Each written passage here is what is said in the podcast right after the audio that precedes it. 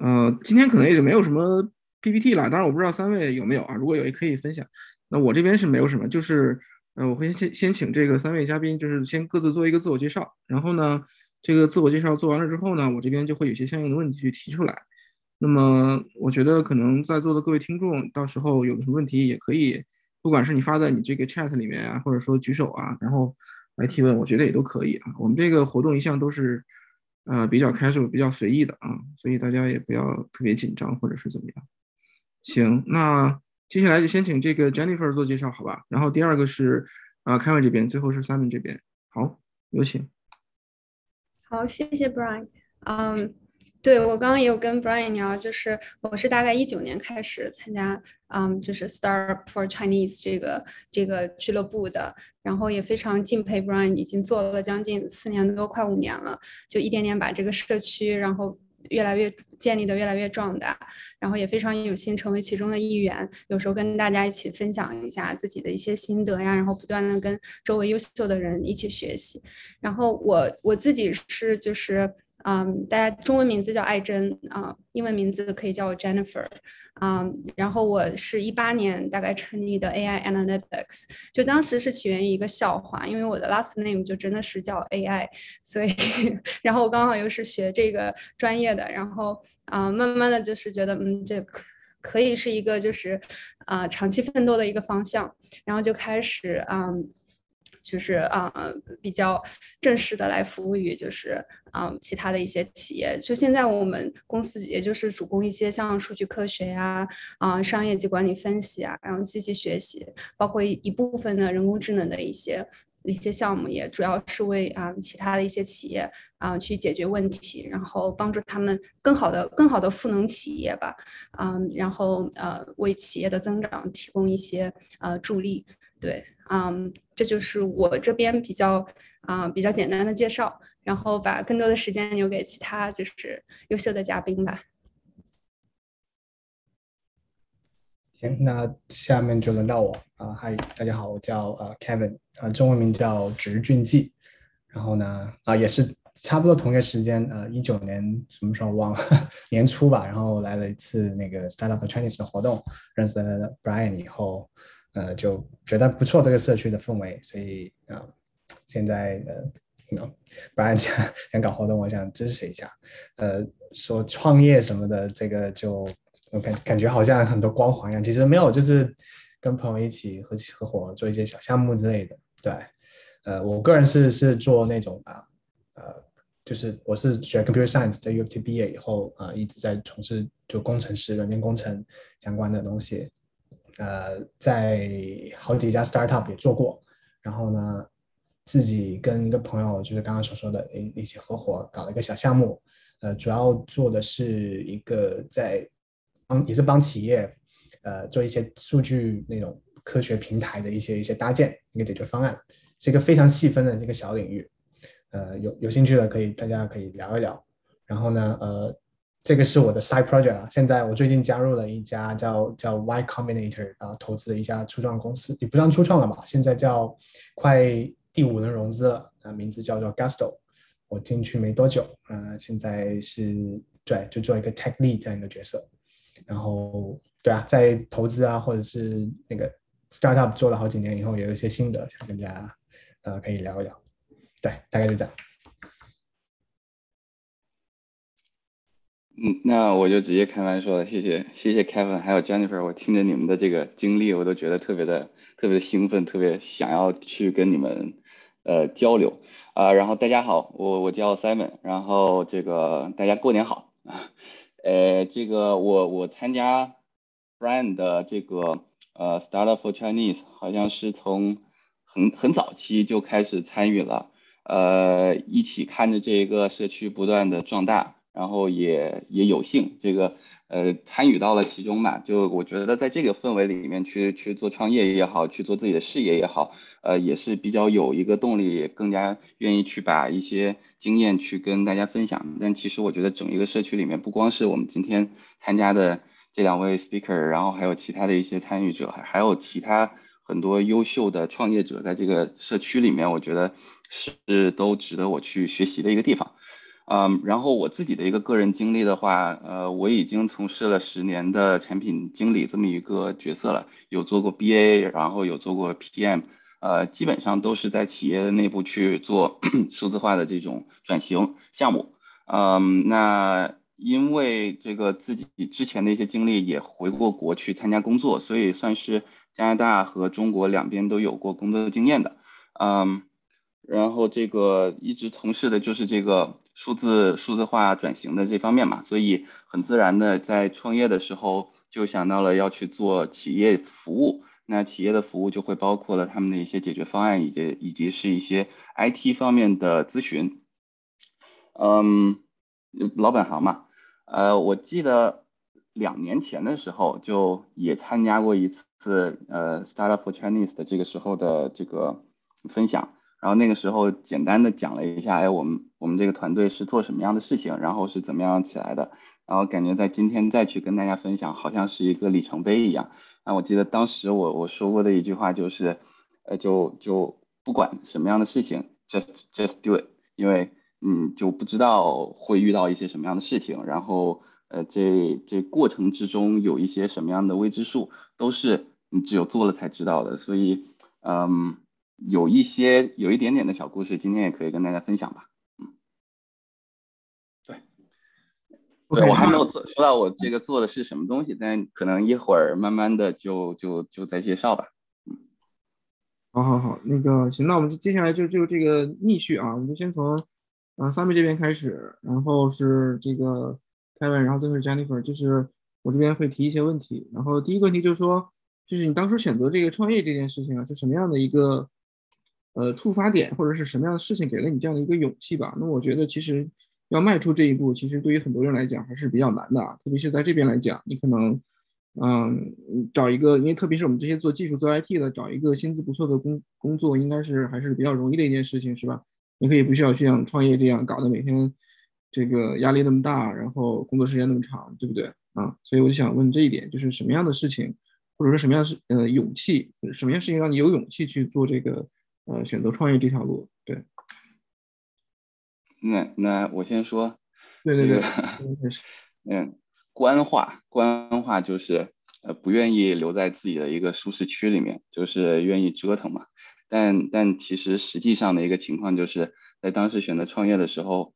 很实际的一个问题就是还是没有一个没有一个家庭的压力。就是没有经济上面的一个很大的一个压力，所以我决定走出这一步，主要也是因为觉得在加拿大这边的一个工作环境，呃，会跟国内有很大的不一样，然后也会因为看着整一个社会，整一个自己的朋友圈子里面嘛，有很多的朋友在做了很多的事情，然后我也觉得是可以做更多的事情，也就是就是觉得自己还有很多的能力没有发挥出来，然后受于工作岗位的一个限制。当然我也可以选择另外的一条路，就是去找另外的一个公司，参加另外的一个平台。所以其实在创业之前也参加过其他的一些呃面试，一些公司的面试，但就可能没有找到一个特别契合的。那就像我刚开始一直一一直说的，就是我也不知道在创业的这个路上会遇到什么，而且嗯做着自己愿意去做的事，就是比较熟悉的一些事情，嗯，会是一个比较好的切入点。所以一开始我是选择了，嗯，这个咨询的行业。然后另外一个原因，嗯，也是其实就是发自于私心，因为可能我们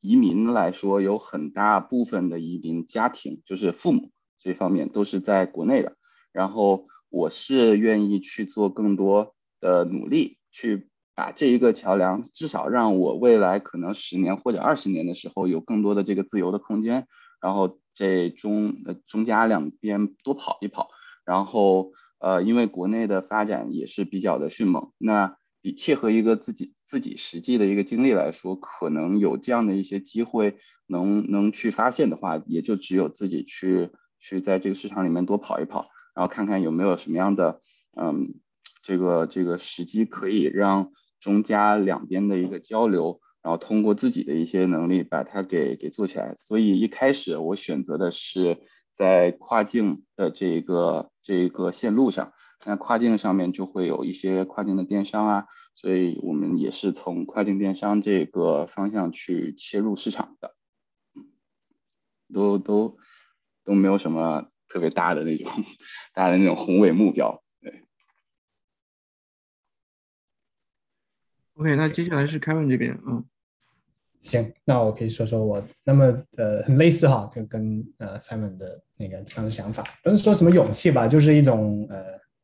爱折腾呵呵、呃、或者说说的稍微好听点就不甘心，就因为我在、呃、刚刚毕业以后出来也在 startup 做了一两个就两个 startup 做了之后、呃、就发现就学了好多东西，然后、呃、经历了很多就是这种小公司、呃、的发展啊怎么去做，对吧？然后呢、呃、就会积累一些就是那种想法说，哎，这东西其实我自己做也说不定可以呢，对吧？这个就一直有这么一个想法，然后就一直等机会，然后后面就结识了一个我现在创业伙伴。然后呢，我们都不是说、呃、冒特别大的风险，我们不是全职创业，都是利用兼职的时间去做，对吧？然后呃，就然后我们也知道，就说我们没有选择最最就是那种最勇敢的方法，呵呵呃，都是呃自己先在外面做自己的那个呃像咨询，像他们一样，我做了两年多的咨询，呃呃去呃就是获得一些收入，然后去养的这个项目怎么样？呃，总来说就是所谓的勇气，为什么就来源于一种呃自己想做一些属于自己的东西，对吧？然后呃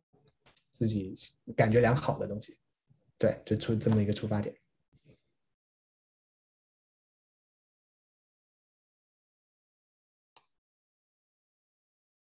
OK， 呃，那接下来是呃 Jennifer。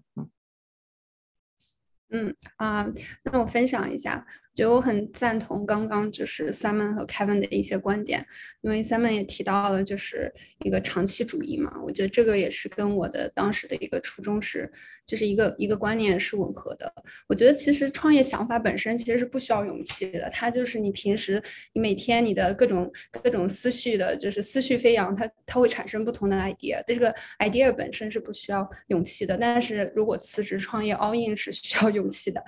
嗯、呃，然后，呃，确实走出这一步，比如说已经有了一个稳定工作，然后走出这一步其实是需要一定的勇气的。如果有了家庭，有了房贷、车贷，很多经济的压力的话，其实确实是应该，嗯、呃，实实际的考量一下，嗯，然后我自己可能就是也，嗯、呃，这这方面啊、呃、的压力不是不算是特别大。然后，嗯，我我自己是其实有问过自己几个问题，比如说我到底想成为一个什么样的人？然后我我的大概个人的就是，嗯，人生中长期的人生目标是什么样的？我希望我的职业，嗯，规划和我的就是个人的成长轨迹尽可能的吻合，啊、呃，这样的话呢，就是让它尽可能的匹配，才能，嗯，更多的去感受到呃成长的这样一个动力嘛。然后，嗯。嗯，我非常赞成刚才 Simon 说的一个长期主义。我决定啊、呃、研究这个方向，也是因为基于我自己的过去的一些教育的背景，包括我的工作经验，然后我觉得这个方向是我可以为之奋斗十年甚至二十年的，所以这个也嗯、呃、增加了我的一个决心吧。然后另外，就像啊、嗯、Kevin 说的，就是嗯。呃，寻找一个属于自己的东西吧。然后我觉得，呃，那在人生当中，如果能有一个呃，就是打造一个啊、呃、属于自己的、有自己 ownership 的，然后把它不断的去积累壮大啊、呃，这是一个非常就是有意义的事情。嗯，如果我我给大家的建议就是，如果说嗯还在犹豫不决，然后毕竟这是一个很重要的一步，可以做一些 S W O T 分析，就是啊、呃，比如说你在职或者是啊、呃、辞职创业，然后具体有哪些优势、劣势、机会和和就是啊 呃, 呃不同的，你做一个 S W O T 分析，然后看看啊、呃、具体你能够啊、呃、最最佳的一个方案是什么，嗯。对，然后还有一点就是像啊、呃，我想补充，像 Kevin 刚刚说的，他是兼职做了一些啊、呃、一些他的一个小的 project 呀、啊，然后也能产生一些收入。我之前是一八年成立了这个公司，然后到了去年是全职啊、呃、开始做这件事情。我也尝试过就兼职啊、呃、来发展这个公司，但是其实实际上不是特别的理想，因为啊、呃，首先可能有一个。嗯 conflict of interest， 我是之前是在银行或者咨询公司做，然后如果是相似的客户，比如说银行，你去服务 fintech 公司，可能会引起一些管理层的一些，嗯，就是呃。就 不, 不太好的一些影响。另外也是对于 marketing 上面会有一些影响，因为毕竟是一个全职的呃员工，然后你不可能说就是非常的很积极的去做 marketing， 然后在客户寻找就是和客户积累这方面是有劣势的。嗯，就就感觉像是偷偷摸摸的做，然后其实嗯呃它的这个效果可能会会慢一些。对，这这是我自己的一些体验。我这边想追一下那个呃 Kevin 和 Simon 啊，就有一个问题，就是就你们两位都提到你们一开始可能是先通过一些做这种类似于咨询这样的一些事情去呃产生一些收入嘛，那么我问这个问题我不知道合不合适啊，就是想问一下这个咨询这个你们以提供咨询服务这个是收费方式怎么收呢？是按项目来收吗？还是说是按时间来收呢？那个 Kevin 可以先讲。嗯哦，我是呃按时间来收，其实就像一个那种，因因为我的那个呃，前面那个一个大的客户呢，是我一一个美国朋友的那个公司，然后呢呃就是通过一定的人脉获得了这个机会。所谓的那个咨询呢，其实就是呃说白了就是他把一些美国客户的一些外包的一些项目，他呢拿到给我们，就是我自己做这样，然后呃。你也知道美国其实他们劳工其实挺紧缺的，所以劳工就是在技术上其实很难招人，然后呢呃，加拿大的那个就收费相对于它本土来说可以说便宜一点点，那么呢这个我们就有这个价格优势这样，但做的东西质量是一样的，呃，是这么一个情况。嗯，其实其实咨询方面有很多方面的咨询，我我相信 Kevin 应该也是做技术咨询的吧，那所以说呃，我我这边接的项目可能会是一个整体的解决方案，就是当客户从零开始，他在创业的路上有一些什么样的想法，然后在这个想法上面需要怎么样去完善，这个事情是我可以帮他们去做的。所以我们团队更更更核心的一点就是，对于任何的项目，在你开始的时候，对于任何的项目都有一个从零到一可以帮助客户建起来的一个过程。然后一开始为什么选择这样的一个方式，是因为只要是 I T 的项目，其实大家如果做过这种公司里面或者是外面的这种 I T 项目的话，如果说客户希望能让他的事业不断的壮大的话，他的一个数字化的团队以及数字化的运营策略这方面他是永远少不了的。那所以说在这个方面，就是咨询其实只是一个切入的点，呃，我们用的是自己的知识和专业程度去换取客户的一个信任嘛，那能够陪着客户去成长，这个也对我们的团队会有一个一个帮助，相当于就是一个一个接水的一个服务。那呃，我们其实在一开始的时候，在确定做这件事情，然后我和我和我的合伙人都有商量过一个一个更长远的一个想法，也是希望能够通过一个咨询，然后通过服务去接触到更多的客户。那不走向市场，永远都不知道客户在哪里。就我们也有过一些呃产品的尝试，但我们在去做产品的尝试的时候，首要的一个问题就主要就是问我们自己，我们的客户是谁，我们要去哪里找客户，你只有接触到了这些客户，才能知道你的产品最终服务哪一些客户，谁会为你的产品去买单。所以呃，我觉得咨询会是一个很好的一个切入点，然后以一个整包的一个形式去去呃，收费，然后客户也比较能接受啊。OK， 我们这个第一个问题就是关于这个创业初期啊，包括怎么样去迈出创业这第一步的这个呃这样的一个问题。那么我想问一下，就是现在我们这个啊、呃，整个这个会议室里有二十一个人啊，有没有人对这些方面啊、呃、有问题想要问的？有问题可以敲在 chat 里面，或者是举手都可以啊。如果没有，我们就继续往下进行。倒计时啊，五、四、三、二、一 ，OK， 那就啊，就是，嗨 ，Brian， 哎，哈，我是 David， 哎，你好，哈哈，好久不见，是是是啊，那大家过年好，呃，我先不去自我介绍，我就直接提问题吧。我因为我看那个，其实啊，对我因为有一期嘛，我也是在那个也是承蒙那个 Brian 和 Benny 帮助我们在那个五幺的那个当时那个大厅里头，我们做过一次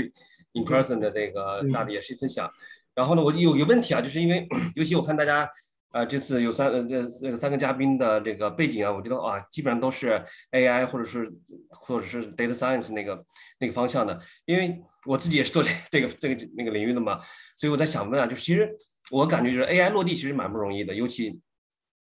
产品化，对吧？所以也大家更多是从那个咨询啊、数字挖、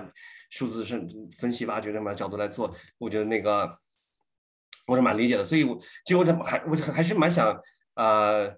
能探讨一下，就是说 A I 这块的话，啊、呃，怎么去落地有产品、产品化这块，所以的话也是挺想那个和三个三位嘉宾来那个沟通上。一呃，对，是顺便是我我自己也是来做，我们也是做那个 A I 的。对，我们现在是和那个就是和我们的要落地的话呢，我们是落在那个 I O T， 就 A I 加 I O T 那块，就是有有 sensor 要部署在真正的那个我们偏向于那个 critical 的场景来来部署。对，但这些里面这样的话也是，因为我们发发现做的拍，我们说是做 A I 的，但是发现百分之八八十多的那个的经理都是在做非 A I 的东西，因为你要是获取数据，数据不会天上蹦上来的，别人的饭直接给你，他也不会给你，真真的是核心的，而且你就会处在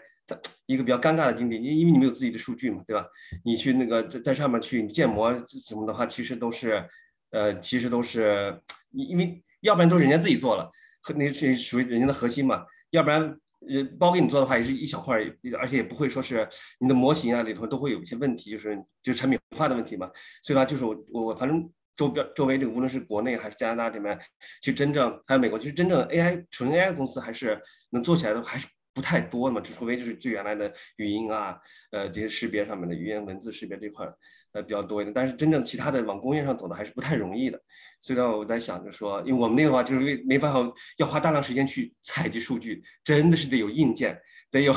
最基础的这些系统去去放到那儿去，然后从最后一米去采集了大量的数据上来以后，我们才能有机会去做，在在它基础上再去做预测、分分析，甚至预测，甚至决辅助决策这一类的。所以呢，我就想也想问那个三位那个嘉宾，就是说。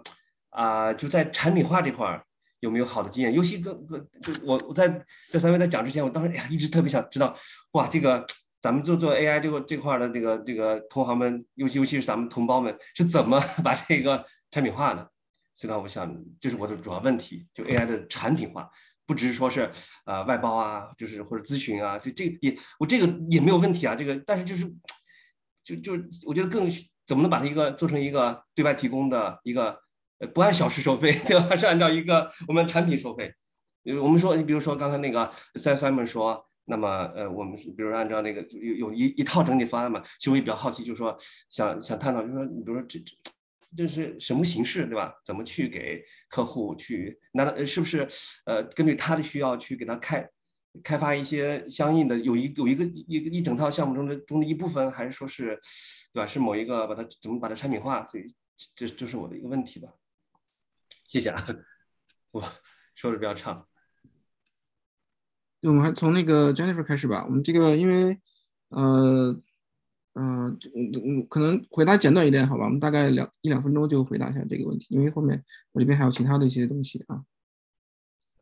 可以，我觉得，嗯、呃，待会儿可能，呃 Kevin 和 Simon 也有很多要补充的，就简单的说一下，因为，呃，我觉得可能你的行业不一样，它可能产品化，嗯、呃，就是。A I 它所产生的价值和你设计的方案可能是完全不一样的。比如说，在我们做很多 FinTech 和就 e-commerce 这个这些客户，我们会根据客户他的他的具体的需求给他设计一个，比如说 M L A I 的一个嗯，就是 real-time decision engine， 我们也可以把它叫做是一个 A I 的产品。然后，那么这个产品是给客户他，比如说我给他建在他的 A W S Cloud 上面，然后我们会就是从头就 from end to end 去给他 design 这个整个 architect 是什么，然后怎么样去做。它的模型怎么训练模型，然后到 production 到呃 go live， 然后啊、呃，这是比比如说是在 financial services 里面的一些就是产品啊、呃。您刚刚就是呃 David， 你刚刚讲到像嗯 I O T 这种嗯、呃、产业化里面的 A I 的产品，我觉得。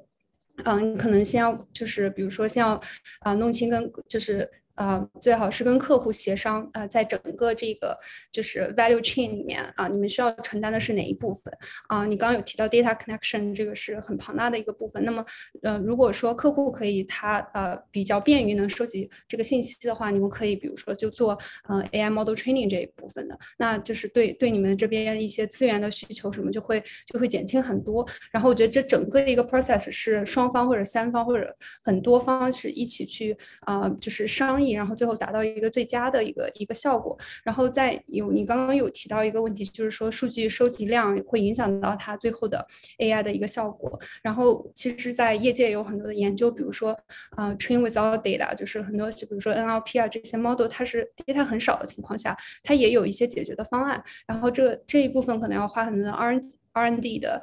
啊、呃、这这些精力和资源在上面，就是比如说更多的 data scientist 去研究。在数据量比较少的情况下，怎么去最大化它的一个 model performance， 然后这这方面其实是呃可以有一定的改进的空间的，对。然后我还是觉得就是说，嗯嗯，要要看具体的产呃就是行业是什么，然后啊、呃、这个 application 是怎样，然后能啊、呃、才能设置设置出一个比较符合客户需求的一个产品。然后现在像 financial service 它有很多是呃 subscription based 的一些呃产品模模型，就是不是说按时间收费，它是啊。呃你比如说一个 transaction 啊、呃，比如说一分钱一个 transaction 两分钱啊，呃，但是像一些 fintech 啊、呃、financial services 它的 transaction 很大，就是几百万啊、呃、billion 啊、呃，就是计计数的，所以呃一些公司它把它做成一个自己的产品，然后自己去 maintain 和 own 它的这个 platform， 其实啊、呃、每个月每年它这样啊、呃、就是呃收费其实还是非常可观的，对。然后把时间留给 Kevin 和 Simon。行，我那我说说我的理解吧。然后呢，呃，我觉得 A I 这个名词就非常的呃，就是说不不准确呵呵，我是这么想的。因为每个行业对这个的理解，对那个进度条是不一样的。所以 A I， 你说自然语言处理也可以算是 A I 处理，对吧？然后你说那些图形训图像的那些识别啊，图片的处理啊，也可以说是 A I， 对吧？也也可以用一些那种算法，然后现在什么那种真正那种什么下落地的什么那种 deep mind 啊，或者是或最近出的那种呃，就是用那种呃人工智能学习算法去写代码的、产生代码的这种那种细分领域，也可以算是 A I。然后呢，我我跟那个 David 遇到的可能是同类似的问题，就是说，因为每个行业就是整个行业里面细分的很多领域的那个进度是不一样的。你像可能在刚刚说的 Jennifer 所说的那种呃电商领域，对吧？那种呃分析每个 transaction 的那些数据，其实已经数据的那个呃 readiness， 就是说它已经很是否可用的那个程度，跟什么电信啊、银行啊那些的那种数据的那种呃基础架构那些可用性，是不是立即就可以用得到？它每个进度条都是不一样的，甚至像你刚刚所说的那 I O T 那种，你可能那种数据度还没有处理得来，那么。你要真正的去落地的时候，你可能要解决的第一步是先拿到数据，对吧？可能在数据上跑你的机器学习算法，那是很后面的。那最核心的问题，可能是在你的那个数据科学、数据数据工程这一块的那些方案还没有成熟，对吧？然后呢，呃，这块我也遇到过，就说，呃，像我我跟我 partner 在的那个呃领域呢，是在一些。大的那种电信啊，或者是银行里面有一些数据分析的那些东西，那么他们没有 A I 所谓的数据科学之前，他们用的就是人工，对吧？这种去他 hire 一个 consultant 或者是一个 data analyst 去拿一些处理一些数据，然后手动的去分析。那么呃，加了这个 A I 这个名词以后呢，其实他们的理解呢，其实就是一定的像自动化，对吧？把一些原来人手用的东西把它自动化了。然后呢，但是要达到这个效果呢，呃，其实要还有很长的路要走。然后我们所做的那个切入点呢，是我们自己不是做算法的，那我们是帮他解决说，首先我们是建立一个像专家系统一样的东西，帮你的数据先收集起来，建了模型以后，然后呢，整体的给你一个数据的方案，然后我提供把你数据收集起来，对吧？这样模型，然后提供个 A P I， 然后你的数据科学家可以去调用我们的 A P I。拿到数据，在上面再跑算法。我是先解决了前面这一部分的那个数据收集的这一块，呃，呃的的问题再说。当然再说，因为每个细分领域不一样，每个领域的进度条不一样，在我们的领域这是首先的第一步，连整个行业里面标准化的一个数据格式啊或者 A P I 都没有解决之前，很难去谈的那些呃呃像机器学习算法这一类。没错，对，所以这是我的一个理解。那那我也稍微分分享一下我的一个见解。我看 Benny 也在这个对话框里面提到了，其实这个问题不光是 A I 的行业，任何的一个嗯做做咨询行业的可能都会遇到这样的一些需求。呃，其实我的接下来的这个分享可能就是总结了一下 Jennifer 和 Kevin 的一个一个见解。嗯，基本上就是得了解我们的客户，因为我们接触过的一些客户一上来就是有有有这种客户说，哎，我有一个创业的一个想法，我要去做平台，我要去做这个 A I 的部署，然后我要达到一个什么样的目的，然后一二三，然后我要上市了。但嗯，最终还是要考虑到这一个项目或者对于这一个客户他有没有这样的数字化的 readiness， 就是他有没有到达那一步。呃，我们经常在做数字化转型的时候，不是也有呃好几个阶段嘛？比如说，如果这个客户他已经有一定的数据基础了，他已经有一个 transaction 的系统在在跑着了，帮助他们的业务已经在收集这些数据了，那他可能一年会花个几百万，有这个预算放在那里去投入到 A I 的，那可能这个算法会这个这个模式的规模的客户对于嗯 A I 的算法它是有一定的追求，也有一定的标准的。那但是我们就是如果说一开始呃所面对的客户是中小型的这种客户，他们所需要去增长，他们所需要去去创立建立他们的第一步的话，可能更加关键的就是落实到怎么样帮他走到，就先做成第一步，先把平台基础给搭建起来。嗯，所以刚才其实Jennifer 和 Kevin 所说的就是要根据客户的一个具体需求落实到我们的数字化的规划上面来。那我们团队的一个做法呢，就是小步快跑，就用着现在，因为我们是希望能够陪伴客户长期这样走下去的，所以呃每一个小小的 deliver 对客户来说都是对我们团队的一个认可，对我们交付的一个认可，不管这个交付是不是最终它 A I 所要的那一个产品，但是至少它的基础和平台我们是可以给它搭建起来了，这样才能有后续的数字化或者是上市的那些故事可言。不知道这样有没有，也就是一些分享。对对，然后我再补充一个哈，刚刚我看到呃 Benny 在那个地方说呃怎么进行产品化这块，我们其实现在遇到这个问题，呃，很难，特别是像某些领域，它是已经就比较，呃，就是按照做项目的思维去去做的话呢，就是你是从项目的，就是前前面就刚刚说的，呃，他把 A I 说什么数据，其实就是数据分析，那个行业已经习惯了把它外包给别人，当做一个项目做完就了事儿，做完就了事儿这种，然后你想把它进行一个产品化的呃这么一个过程，其实挺难。因为你要，呃，为什么他们喜欢就说之前这么呃，就就说比较喜欢做外包呢？因为一次性就了事儿，然后呢，你可以要求一个那个咨询师也好，那种外包的那些承接人也好，做专门做一个为这家公司定制的那些解决方案，然后这个解决方案是没有办法能够迁移到其他的那个公司的，甚至迁移到用到另外一个部门都不可能的那一种呵呵这个情况。所以呃。如果你是从这方面去挖掘的话呢，我们的切入点就是寻找那些共同的一些共通的难点。然后正好我的 partner 在在那个细分领域呢，他好多十几年、二十年的那个经验，所以他熟悉，就是说无论每家公司其实，呃，他们都有一个类似的共同的痛点。那么你要找到共同的痛点，把它抽象出来，然后做成一个核心产品。就是说我的产品可能就不能就解决这个核心的一个小点。那么呢，可能你剩下的其他一些说啊，我要，呃，为这个那个那个公司定制的流程呢，不那么符合，呃，那我们必须得做取舍，不能百分之一百的能够满足这个客户，呃，他提出的需求。但是呢，我能解决他最核心的那个最大的痛点，同时呢，这个痛点也是整个行业里面所共有的。那么呃，这是我们目前对的一个理解。当然这个非常非常就是说这是一个非常粗力度的一个一个呃一个概括哈。具体的这样像每一个每一个产品的功能是否要加入到是否作为一个核心产品功能加入进去，这个是是一个细活儿，就是说非常要很多的经验才能够能够知道说呃你开发这个核心加入到核心产品里面它所需要的那个呃成本跟你的收益是否能够匹配，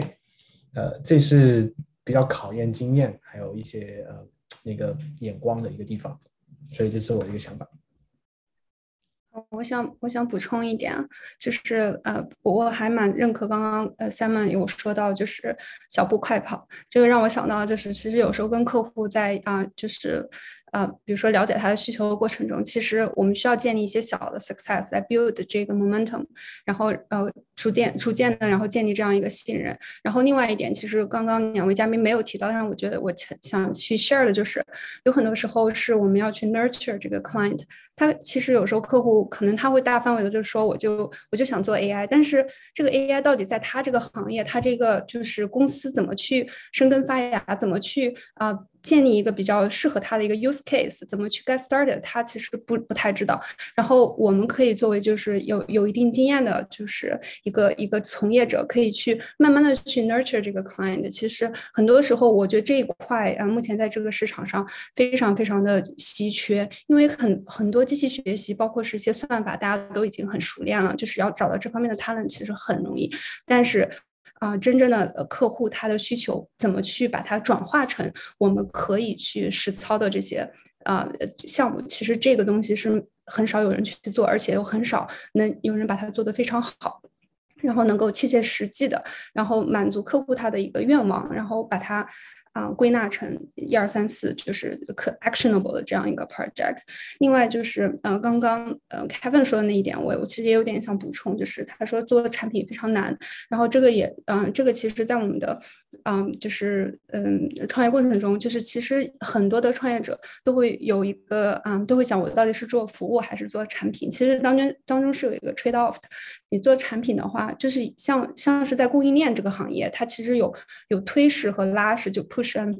嗯、就是比如说你的供应链管理，你到底是应该把这个产品先在没有卖出去的情况下发给你的嗯 wholesale， 还是说在啊、呃、这个产品卖出去之后，然后你再去订仓，然后这不同的呃 pull and push 这两种不同的商业模式，它会产生不同的一个啊、呃、一一个就是呃 pros and cons， 就是这这个是跟产品化和服务化是一样的，因为你产品你是把这个东西就是相当于是 push， 你已经把这个东西设计好了，然后你需要找到它的卖家，然后你尽量多的去就是啊、呃、marketing， 然后做 sell， 然后把它去 scale up。然后但是你会遇到一个问题是，你可能这个设计的产品并不符合每个人的需要，那么这个时候你的 inventory 你的这些 sunk cost 就会就会是一个大的问题。然后你做 service 就是相当于是一个 pull 的、呃、这个供应链当中是一个拉式的、呃、商业商业模式，那个是你根据客户的具体需求去设计出它定制的这个服务。那么这个的问题就是说，它可能是非常需要人力成本，需要一些时间，然后不可复制的。那这样啊、呃，就是在企业经营过程中，可能是不不能最大化它的一个时间和成本的嗯、呃、这样一个考量的。但是啊、呃，我觉得这个是啊、呃，也是一个非常值得探讨的一个问题。就是我先先先就是简单的 share 一下我的想法，如果就是大家有想法，可以线下再继续交流啊、呃。我觉得这个东西是其实中间是有一个 trade off 的，然后啊、呃，一个成功的公司可能是应啊、呃、制定一定会是制定了它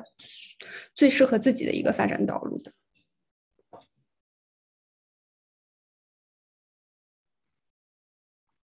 啊，我非常感谢那个 David 这个一个精彩的问题啊，然后以上我们嘉宾有这个非常精彩的回答。那么再回到这个，希望没有给你牵，不然希望没有给你牵跑题啊，不好意思。我觉得这个最关键是说大家都有一些精彩的东西可以拿出来分享，然后我觉得每个人能从中有收获，对，这个是最重要的。嗯 ，OK， 那呃，我这边接下来的一个问题就是说，呃，就是三位从创业到现在这个。But I translate the stuff to friends.Sorry, um, so Carlos, 呃，对不起，那个 Carlos 刚才说的我没有听太清楚，是有，哦，静音了。OK， 那我们继续吧，就是我们这个再回到这个创业的过程这个事情上，就是因为毕竟创业是一个怎么讲，就是一个充满了未知的旅途嘛，所以就是说它可能很难说按照你自己最开始的一个规划去去去去往前发展，所以我觉得就是也想请呃，我们可以先从这个今天就接下来先从 Jennifer 开始，就是说从创业到现在有哪些事情是你一开始没有想到的啊，超出你自己计划之外的啊，以及你怎么样去应对这样一些呃计划之外的这样的一些东西。对，嗯，好，谢谢 Brian。 啊、呃，我觉得意料之外就分好的和不好的吧。啊、呃，我觉得好的就是意料之外，就是发现呃，其实呃，在我辞职之后，然后呃，周围遇到了很多志同道合的朋友，就我就统称他们为战友吧。然后也有一些是以前的以前的同事啊、呃，以前的朋友，包括是一起创业，现在也是在创业路上打拼的一些其他的一些啊、呃、创业者。然后我就觉得他们给我提供了很多的嗯，包括啊、呃、一些分享呀，一些知识。啊嗯、然后可以嗯呃大家相互帮助，然后这个是我觉得非常非常宝贵的，然后嗯这是我之前可能没有呃就是想到的，然后就是意外收获。然后呃呃不太好的就是意料之外，就是我觉得呃自己嗯、呃、来进一家公司，发现要花钱的地方比挣钱的地方多的太多了。嗯、呃、然后就是自己经营一家公司就像是养一个小孩一样，要花钱的东西真的比我之前想象要多很多，就是啊、呃，包括人呃人力的、财务的、会计的，就是所有的方方面面，营销吧、销售啊，然后所有的地方都是要花钱的地方。但是可能我们真正能盈利的点也就那么几个，然后同时盈利也不是说就是啊啊坐等客户就来，就其实也还是要花很多的时间精力去去去找到相应的客户，然后产生一定价值，花时间去把这个事情做好。所以就是嗯 P and L 就很重要吧，在啊、嗯，在就是呃企业创业过程中，我觉得这一点，嗯，这是呃全职辞职之后全职做这件事情啊、呃、以来，我觉得嗯嗯就是感受到的，嗯，确实应该精打细算的去去做好，就是每一笔花销，让每一笔花销都有一个它真正的有有价值的去向，然后啊、呃、同时提高自己的盈利能力。对这一点，嗯，就希望就可以跟大家分享。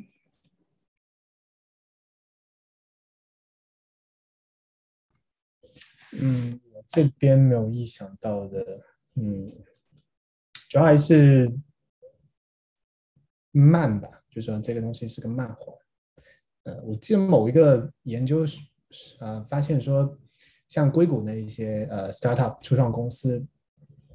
平均从成立到呃要上市，至少要五到七年，甚至更长。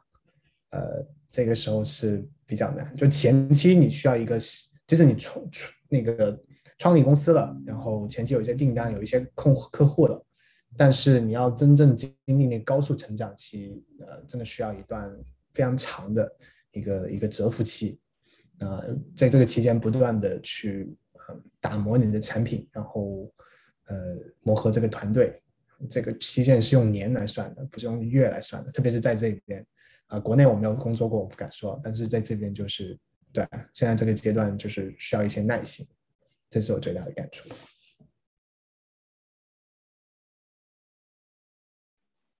呃，我我我的话就，嗯、呃，其实刚才 Brian 提到了，就是让我想到了《阿甘正传》里面的一句话，就是人生就像一盒巧克力，你永远不知道打开的下一颗是是是什么样子的，就有好的有不好的吧。嗯，想想。就是在做什么事情的时候，其实我们就像我一开始说的，我我们是有一个长期的一个规划的，比如说我们一个中期的规划，一个长期的规划，呃，希望能从我们慢慢的去做一个服务，然后呃接触到更多的一些做产品的一个机会。这里面其实我想分享一个，去年就是二零二零年了，然后我们在一开始是有一个做产品的尝试的。那个时候因为我们在做咨询的过程里面就接触到了 Shopify， 然后去给客户去呃用 Shopify 来建建站然后定制的这么一个过程，然后在这个过程里面就发掘了一个客户的需求，以及是嗯在 Shopify 的这个平台上面没有的这么一个功能，就是那个时候刚是刚刚是疫情刚开始，有很多的呃商家零售店实体店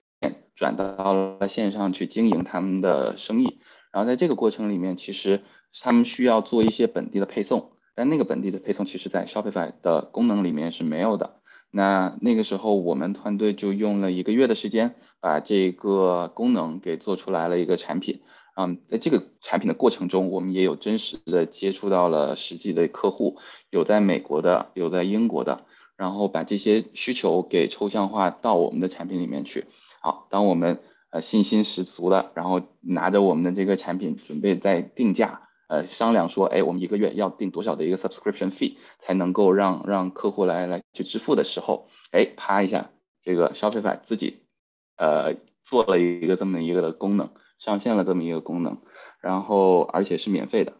就就这些事情是我们作为一个呃小的团队没有办法去跟大的公司去比拼的这么一个过程。那但是至少从这件事情来说，呃还是给到我们团队一个很大的信心的，因为至少我们在抓抓客户的需求去做抽象产品的这么一个过程里面是有一定的一定的经验吧。那其实我们的经验也就是不断的去接触客户，跟客户去聊，那这个也就更加坚定了说我们在之后的一些不管是呃项目合作上还是我们自己的产品研发上，都要找到真实的客户他们是谁。然后因为做 B 端的生意其实呃更多的还是要站在客户就是企业主的角度去考虑他们的客户是谁，所以其实嗯、呃、在做 B 端的过程里面也有一部分的 C 端产品的一些思维。那呃，这个过程里面就就也算是对我们如何去做产品的这么一个思维有了一些有了一些嗯提炼吧，嗯。但总体的过程来说，就还是坚定了我们的信心嘛。就可能我我我这个人比较乐观一点，就总能从从一些事情就看到一个好的方面。那嗯。事情还是得往前走的，就是可能在这个过程里面会有失败，会有挫折。那总结一下，这睡一觉就过去了。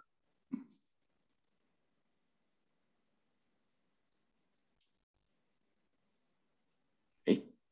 ，Brian 是卡住了吗？对，我这边有点卡，我不知道怎么回事。嗯、呃，能听到我声音吗？能啊。OK， 嗯、呃。Oh my gosh， 我这个电脑不知道什么情况，我也没有什么程序。OK，Anyway，、okay, 呃，那我觉得可能刚才大家也是讲到了一些这个啊，稍等啊，我看看，嗯，有一个啊，这个这个 chat 里面有一个问题，呃，我觉得大家可以看一下，我觉得这个可能特别是嗯、呃，这个 Simon 这边会是不是更。更更了解一点，是跟 Shopify 相关的，嗯，呃，他有一个自己的 Shopify 的小网站，卖一些自己的商品，怎么样去小网站 Shopify 就针对 Shopify 的这种小网站的是 marketing 相关的呃需求，对，嗯，要不我我我分享一下，这个三本先先先说吧，啊、嗯，呃，这个是吧，嗯。嗯，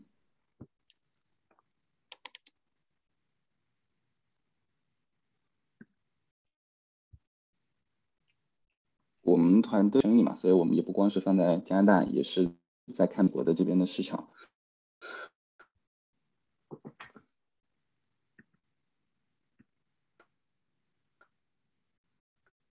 然后呀，一提到跨境电商，第一个想到的就是亚马逊。就甚至会认为亚马逊就是跨境电商，然后但是呃，自从疫情开始，或者是过去这一两年，亚马逊增加了他们的一个控制力度。其实亚马逊有自己的一个有一个自己的呃卖方的市场，然后呃也会针对卖第三方卖家的一些呃产品推广啊，然后费用上面会会提高提高这个价格，导致到。嗯，很多的产品只能去做价格的呃一个价格战，然后压低产品的价格，同时还有可能遭受到自己的产品被别的同行去去抄袭，所以就总体的一个趋势就是有很大的一部分的这个卖家就流向了做独立站，那独立站这个方面就有很多呃，就是 Shopify 就直接跑出来了，在独立站的这个领域直接跑出来了，因为它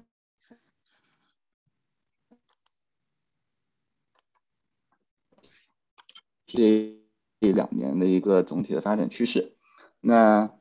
所以很明显就是做亚马逊和做 Shopify 的基本的一个逻辑就是不一样的。呃，亚马逊可能要卖的就是一个呃产品，然后你要知道怎么样去做站内的一个广告。那但是在 Shopify 里面，嗯，更多的是你你向全网的流量去抓取。那你可以全网上面有 social media， 然后有其他的不同渠道的广告，再加上现在的 TikTok， 就是短视频的这一方面，就渠道流量渠道有很多，但是渠道来了之后，流量来了之后，怎么样能够把这个真实的流量变成你的 conversion， 就是怎么样转化成你的真实的下单的这一部分，是可以有更多的掌控能力的。那这个其实就考虑到了你在 Shopify 的这一个网站上面。有没有自己的品牌，能不能让别人记得住，你的产品有没有自己的特点。嗯，其实这个还是回归到本身你的这个产品的特性，就够不够突出，能不能让人家记得住。那呃，我们在给客户建议的时候，呃，多数的情况下就是要去做测试，去做调研。但这个调研和测试的工作，嗯，可能就是不断的去磨练你的这个，我也可以把Shopify的一个网站或者是你自己的品牌这个当做是一个产品，这样去运营。那你这个产品到底你决定要加一个什么样的图片上去，或者说你决定要把你的这个 button 放在什么样的一个位置，这些东西都是需要你去去呃一个调研的过程吧。这个可能比较 general， 因为呃，哎，运用咨询的一个一个非常说的多说的一句话就是。It depends, case by case， 就就每一个产品或者每一个客户呃群体都会不一样，呃，但是做下来了之后，你会发现你的 Shopify 的那个网站会越做越专，然后来到你的网站上面的人也会越来越精准，这样会导致你对自己的这个产品所能吸收的流量的这一方面也会越越来越精准准。就同样的一个逻辑。就是为什么短视频现在那么火，就是因为能来看短视频的人，他们其实都是基于自己的一个兴趣爱好去发现这个短视频的，不管这个视频是教你做饭的，就是烹饪的博主，还是搞笑的博主，还是这个美妆的博主，就体育的博主都有。但是从这些博主引来的客户，引来的流量是特别特别的精准的，你特别能知道这一些客户需要的是什么。对，这个是做 Shopify 的一个基本的逻辑吧，不知道能不能回答这个新的问题。但其实在跨境的这个方向还有更多的想要去分享，但是要不以后我其实觉得群里面有很多的跨境大佬也是值得我们去呃这个把经验拿出来分享的，我这个就是一个抛砖引玉的过程，我总这样跟 Brian 说。我小补充一点点吧，呃，就我刚刚看 June 的问题，说是呃他已经有自己的品牌，然后主营在亚马逊上卖，呃，首先我我然后他想问有没有呃有没有类似的 A I 处数据处理的需求，能够帮助这一类呃推推广这一类的自己的小网站，呃。我自己呢不是做这一块的，但是呢，呃，之前有一个朋友非常类似，发现好像前两一两年这一两年很多都是呃这一类的需求。因为我朋友有在深圳是做自己的那个就自主那个自主品牌，然后呢，呃，他之前都是在亚马逊上卖，然后呢，呃，亚马逊上好像不用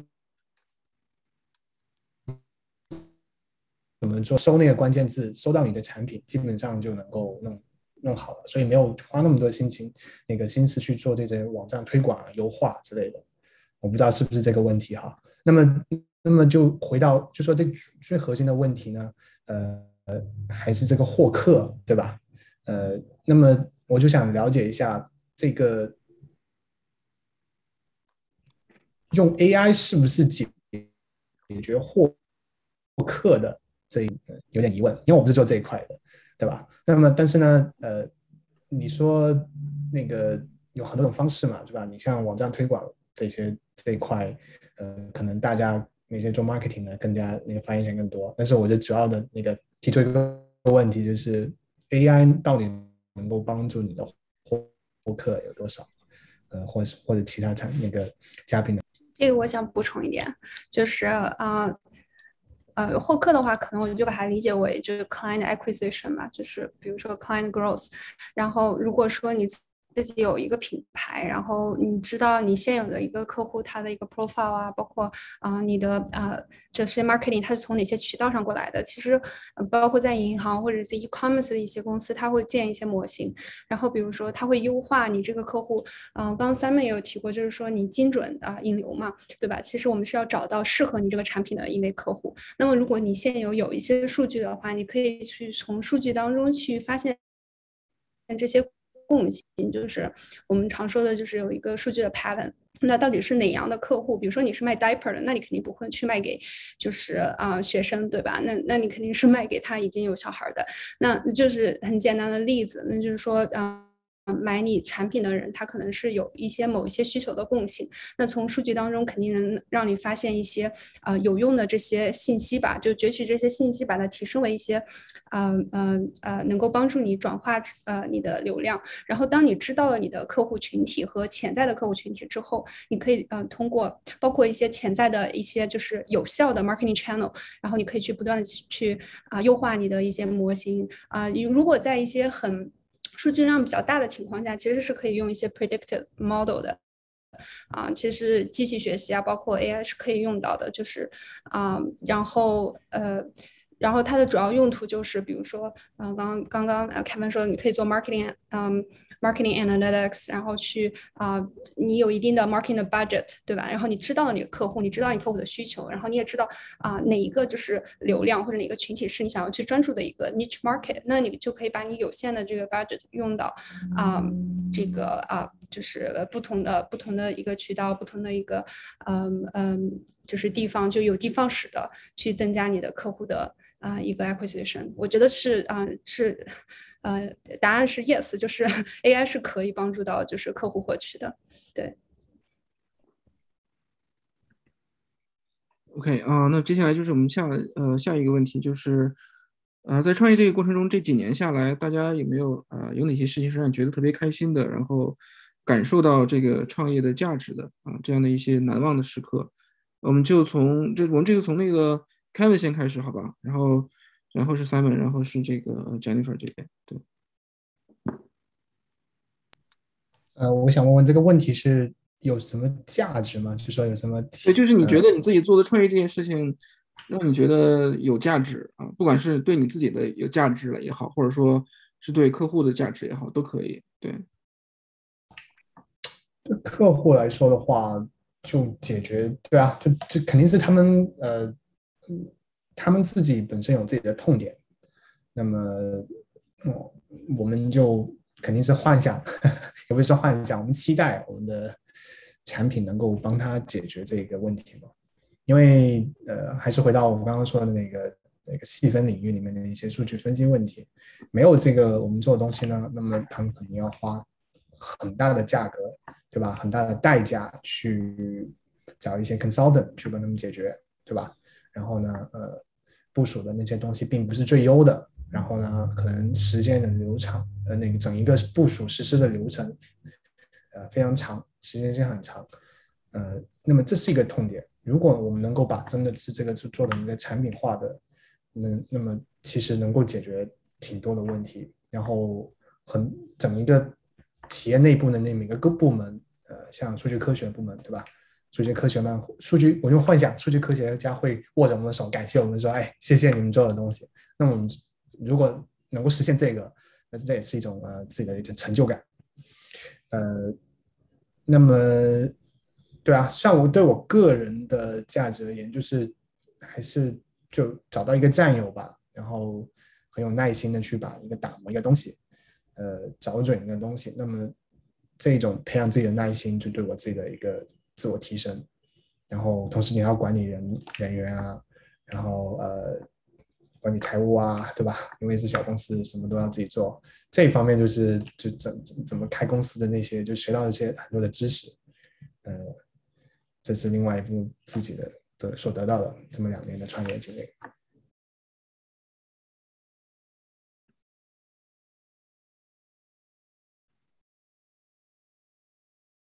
哦，那接下来是Simon这边啊。嗯，对，刚要开麦，那接下来我我我分享一下。嗯，我我觉得最开心的一件事情就是，嗯，首先我自己可能一开始在选择做做咨询这个行业的时候，嗯，想到的点就是，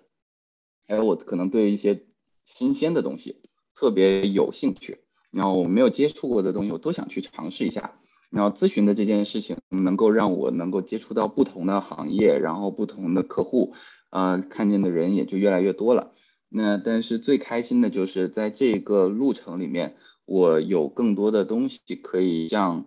像自己的像自己的一个个人经历这样去去加可以分享的故事，然后也能够找到一些志同道合的小伙伴。那到最后其实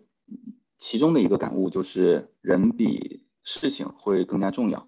呃，就算现在我们做的这个某一个项目 fail 了，但是只要人是对的，我相信在未来某一个时间点、某一个项目上面也肯定能够会会成功，所以这个是最大的一个感受。那另外一件事情让我觉得还是很很开心的，就是在创业的这个过程里面，自己有一开始定了一个三到五年的一个计划，或者说是一个中期、一个长期的一个计划。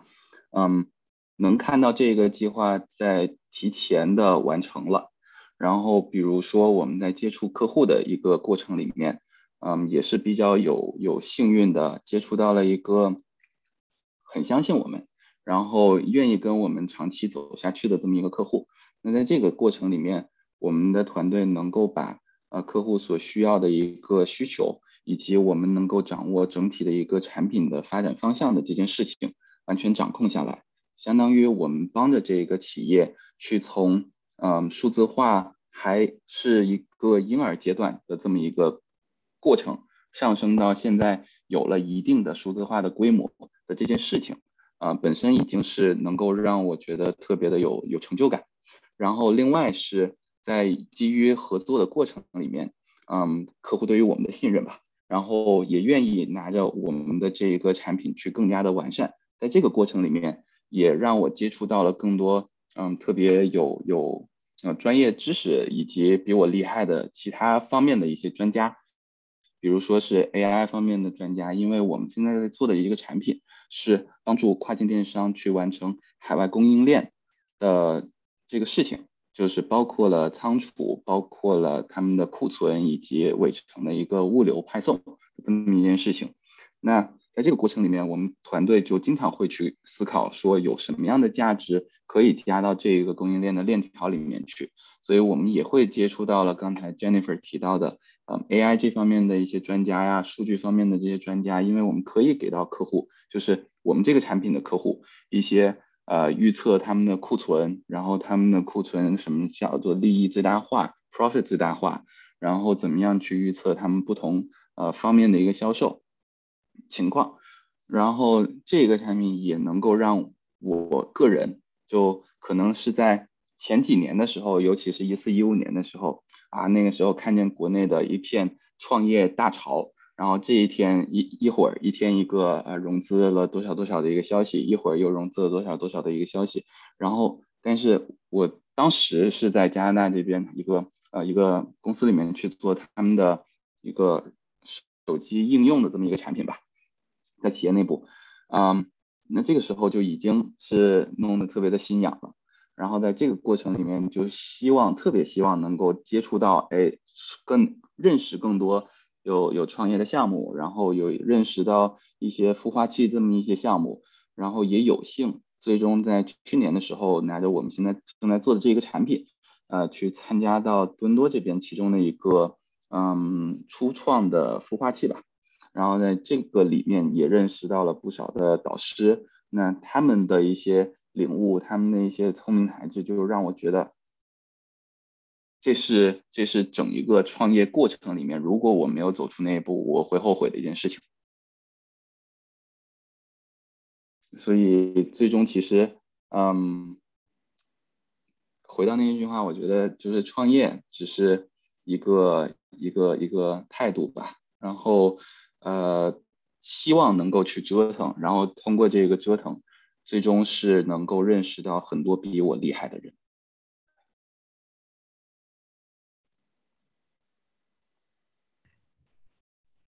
感谢 Kevin 和、呃、Simon 的分享。然后我自己这边就是、呃、这个问题就让我想到了 Elon Musk 的一句话，他就给、呃、青年的就是年轻一辈的建议吧，他有一句话就是说要成为一个有用的人，但是其实非常难，就是有用成为一个有用的人这件事情是一件非常难的事。其实我想一想也确实是这样，因为科技越来越发达，然后会大家会觉得我我只是一个啊一个一个大的 ecosystem 里面其中一个帮手，但是每个人其实真的有很多呃我们都是在一个大的企业大的平台在服务一些啊、呃、一个中间环节，但是怎么去跳出这一些啊、呃、舒适圈，有多少人是真的是 useful 呢？就是我觉得这是一个很好的一个嗯也是对自己的一个警醒吧。然后我自己的话，我的我的一个追问就是 drive， 就是说我想成为一个就 valuable 的人，有有价值的人吧。就是我一直从上学到现在都是呃自己的一个嗯去呃想去就是呃恪守的一个信条吧。然后啊、呃，我创业之后，我觉得比较开心的事情就是我提供了价值。就从两个方面来讲，第一个就是我给企业提供了价值，啊、嗯。然后另一个方面也非常让我开心，就是我给人才和就是学生啊、呃、提供的价值，就是说给企业提供价值，就包括一些比如说啊、呃、有一些客户会找过来说啊我们的企业现在是亏损的，那么啊、呃、那当一个企业亏损的时候，它其实面临的现金流的压力，面临了各方面的压力，它其实有时候就没有办法正常思考了，就是它的压力会非常的大，它需要很多的啊、呃、帮助和很多的资源。然后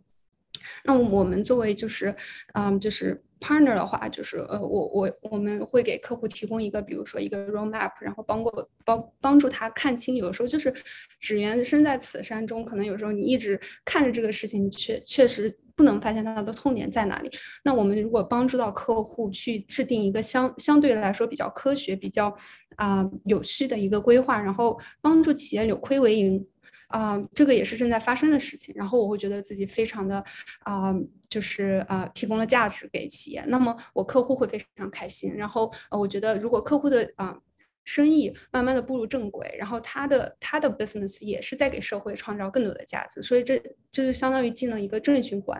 啊、呃。然后嗯、呃，比如说我们有时候会给客户建一些。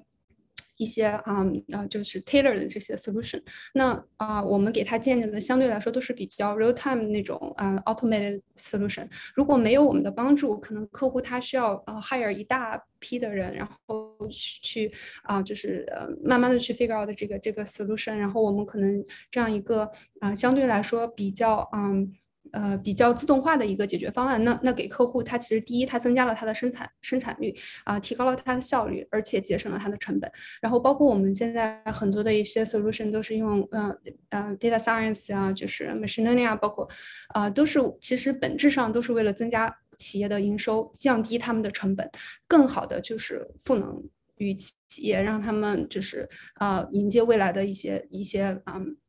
发展呃发展啊、呃，然后这是一方面，我觉得如果给企业增加了啊、呃、价值，就是我会觉得非常非常开心。然后另一方面，然后也是最近，嗯，就是我会有很跟很多的一些就是 talent， 包括学生啊，然后 professional 聊天啊、呃，我我发现就是在这个领域，我们的这个领域非常非常多的就是嗯。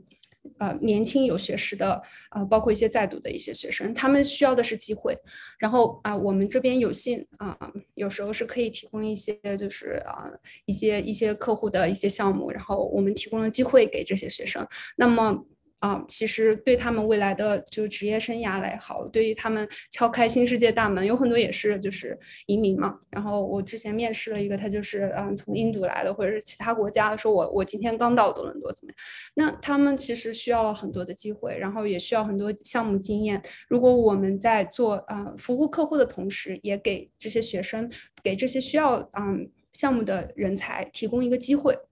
这样他们未来的就是职业发展路就会更加的平整。然后他们其实嗯他们内心的就是这种经验的收获，然后他们对于、呃、我们的、呃、这样一种 appreciation， 然后让我觉得非常非常的开心，然后、嗯、也更加的能坚定自己的一个想法，然后想更多更努力的在这个方向上走下去。 OK， 嗯，好，那么好，下一个问题就是呃，我觉得作为创业者来讲，这个呃找客户是特别难的一件事啊，然后大家能不能各自聊一下自己怎么样去找到自己的这个目标客户的啊？我们先从 Jennifer 这边开始，好吧？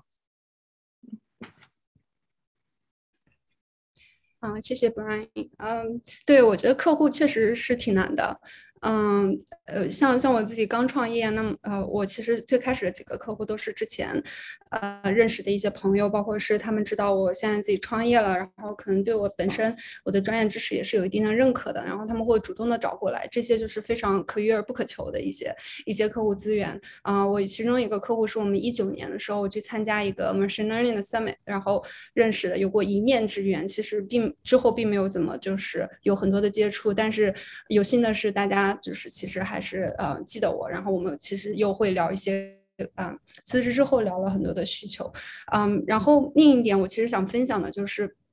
嗯，做做企业其实更像做人吧，然后。嗯，有时候嗯，我就会持有很多的志同道合的朋友，然后有各方方面面的一些资源，然后如果说比如说我我跟我的就是嗯 accountant 或者我。我是我的 tax consultant， 我们关系很好，他们就是嗯、呃，大家慢慢其实也认可我了。那我的 tax accountant 那天就打电话跟我说，哎，你把你们公司的呃 profile 发给我，我帮你介绍客户。就是我觉得这些意料之外的这些嗯，就是客户 referral， 我觉得非常非常开心。然后嗯，其实回归到我们做做企业的本质，就是要把自己的核心的一些业务做好吧。只有当我们把自己的专业做好。嗯，客户服务好，然后，嗯，就是你周围的人和周围的这些客户才能看到，然后他们可能才会，嗯，愿意分享更多的客户资源。然后另外一点，我们也有在尝试，就是，嗯，也会做一些就 marketing。嗯、um, marketing 和 sales 相结合吧，因为 marketing 更多的是一个品牌的一个创意。我们觉得就是在未来的十年、二十年，其实不不能单纯的依靠一个人的力量，其实是打造一个更强的、更值得信赖的一个品牌。所以我们会花一些 budget 是在啊、um, marketing 上面，啊、呃、也会尝试不同的一些一些。呃 Google 啊 Facebook 啊，然后啊、呃、不同的一些平台吧，就 Yellow Page 啊，然后啊、呃、有一些会会嗯、呃、会有一些有效的就是 sales lead 过来，嗯。那我觉得我们作为就是嗯就是企业的话，就要重视每一个例子吧，然后认真的去 follow up， 然后这样才能让 budget 就是花到嗯实处实处吧，嗯对，然后嗯对，然后另外一点就是在找客户上啊、呃，我觉得还是要精准去去啊。呃精精准 target 吧，就是因为客户很多，我们不可能服务所有的人，所以找到自己一个比较适合啊、呃、比较适合的一个客户群吧，然后更多的就花更多的时间和精力在这个你自己服务的领域，这样效果可能会更好一些。对，想听听其他两位嘉宾的就是分享。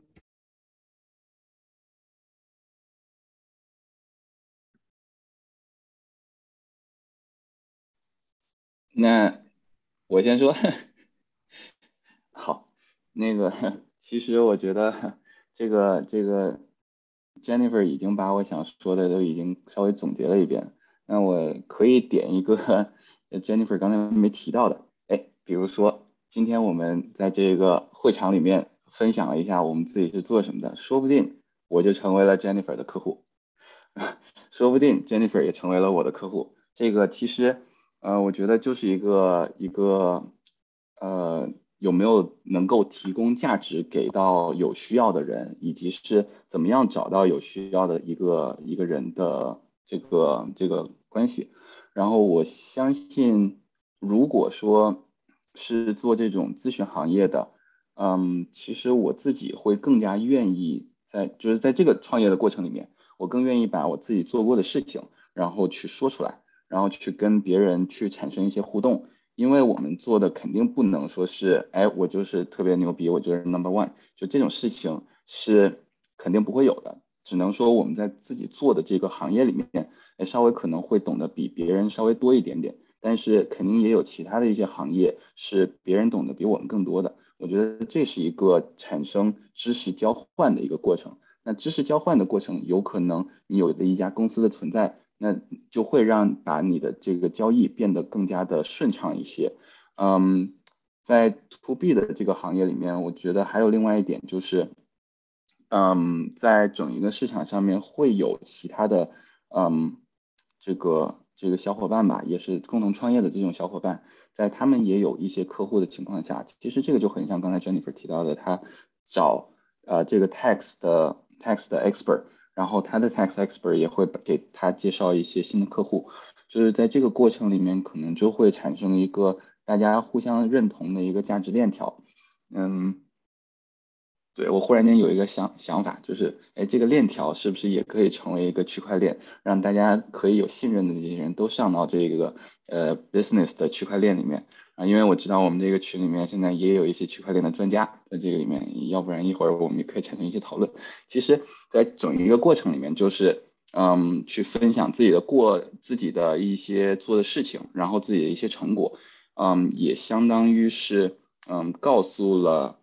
我认识的这些人，呃，我在做什么，我能为他们提供什么样的事情。嗯，这一点其实我也运用到了我们自己嗯团队的内部吧。因为一开始我们的团队也是呃通过别人介绍然后加入我们的团队的，也是希望知道我们在做什么样的事情。嗯，但是来了之后，我更愿意把呃我做的一些事情去分享给到团队内部，有点像是 stand up， 但是我抱着的一种心态就是我向大家汇报一下我们公司做了一些什么样的事情，甚至是我个人做了一些什么样的事情能够帮助公司走到下面一步。嗯，我会发现这个愿意分享的这件事情，这个心态能够帮助呃大家知道说，不管是团队的外部还是团队的内部，能够有一个向心力，能够拉着整一个公司的 vision 往往前走。啊，那个我 Benny 刚才在那个 chat 里面提了一些，我觉得挺很好。那个就是 Simon， 你能不能说你是怎么找到你的第一个客户的？你怎么说服他们用你们的呃产品和 service？ 嗯，我其实刚才刚才也也想到有某几个点，我觉得可以分享一下的，就是嗯，在客户 approach 的时候，他会跟我们去说他的一个需求是什么，然后我们听完了需求之后，呃，最终给到客户的是一整套的一个解决方案。可能我们需要做到的，就不光是把客户告诉我们的事情整理出来，然后给到客户，哎，你告诉我 A， 我帮你做成了 A， 而是客户告诉了我 A， 我可能要给他想到了 A、B、C， 就是要想在客户的前面，这样他才能觉得，哎，我愿意跟你这一个人去合作，或者说我愿意跟你这个团队去合作。嗯，第一个客户其实我觉得，嗯，会比较，就其实每一个客户都会比较类似，就是朋友介绍了。然后说，哎 ，Simon 他们可以在做这些事情，然后你要不然先聊聊，聊完了之后总会有下一步，有第三步。那在每一次的交流里面，都会给到客户一些他意想不到的这个价值，不管是这个价值是他自己商业上面的一些商业模式的问题，还是他这个产品应该怎么样去做的问题。嗯，其实我会，我也刚刚才 Jennifer 也提到这一点，就是，嗯。在做自己的产品的过程里面，产品就能够为你去很好的说话，就很好的能证明你们团队能去做什么样的事情。嗯，有产品当然也好，没有产品的话就是一些之前的 case study。然后呃，如果说没有 case study， 第一个客户那就肯定只能靠自己的一个你的你的解决方案能够帮助客户解决什么样的问题。呃，我记得。我其中一个客户，他在 approach 我了之后，然后我第二次约他谈话的时候，我是能够，因为我们是做这个是做这种应用应用程序的嘛，然后已经会有一些 demo 可以展示给到客户了。然后在做 demo 的时候，需要把客户的一些真实的业务数据，哎，展现在他面前。我觉得这个过程是能够引起客户对我们的一个解决方案特别的。嗯，有有有同感，有 empathy 的这个，就调动起来他们的一个同理心，就他会认为你给我提供的这套东西并不是一个 general 的，而是特别的 customized 的，然后他愿意看到更多之后的成果。嗯，可能会有一点点心理的一个因素放到这个解决方案的 presentation 上面。嗯，但是我觉得总结下来就是细心，这个细节会决定你能不能够跟这个人或者是一个团队或者是另外的一个公司的这个关系能够走得更加长远。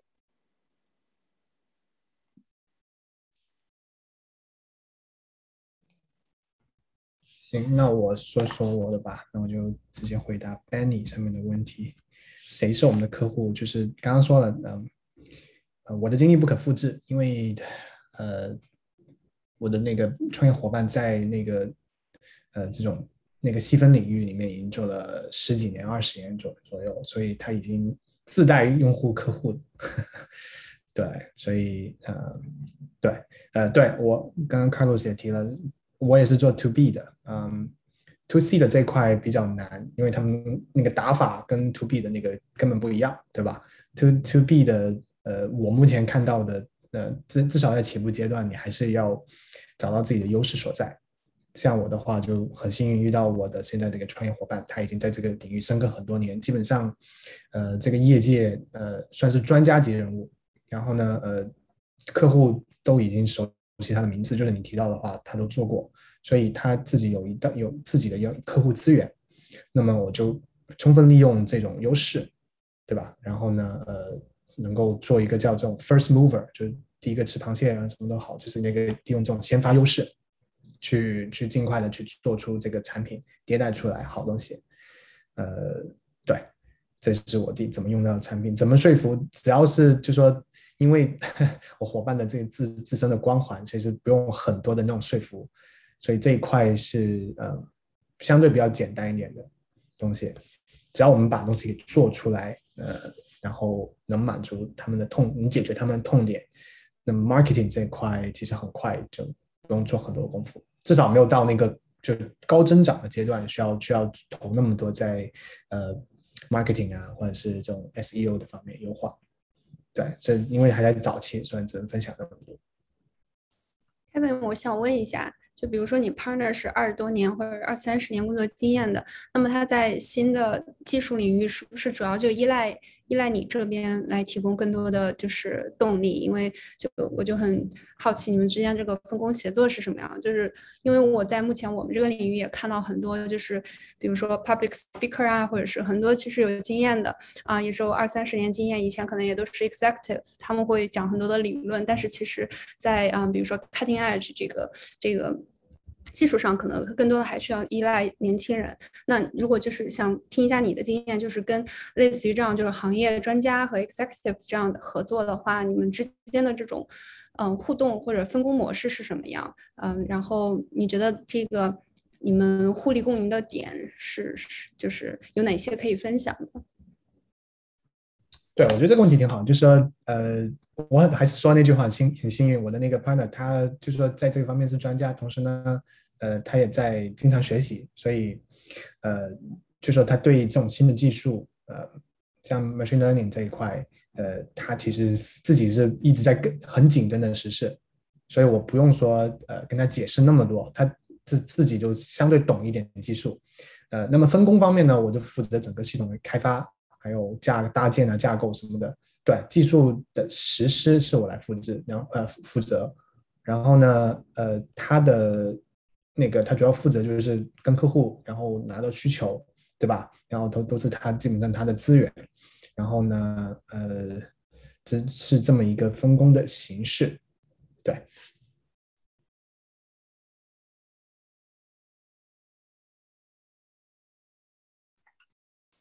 嗯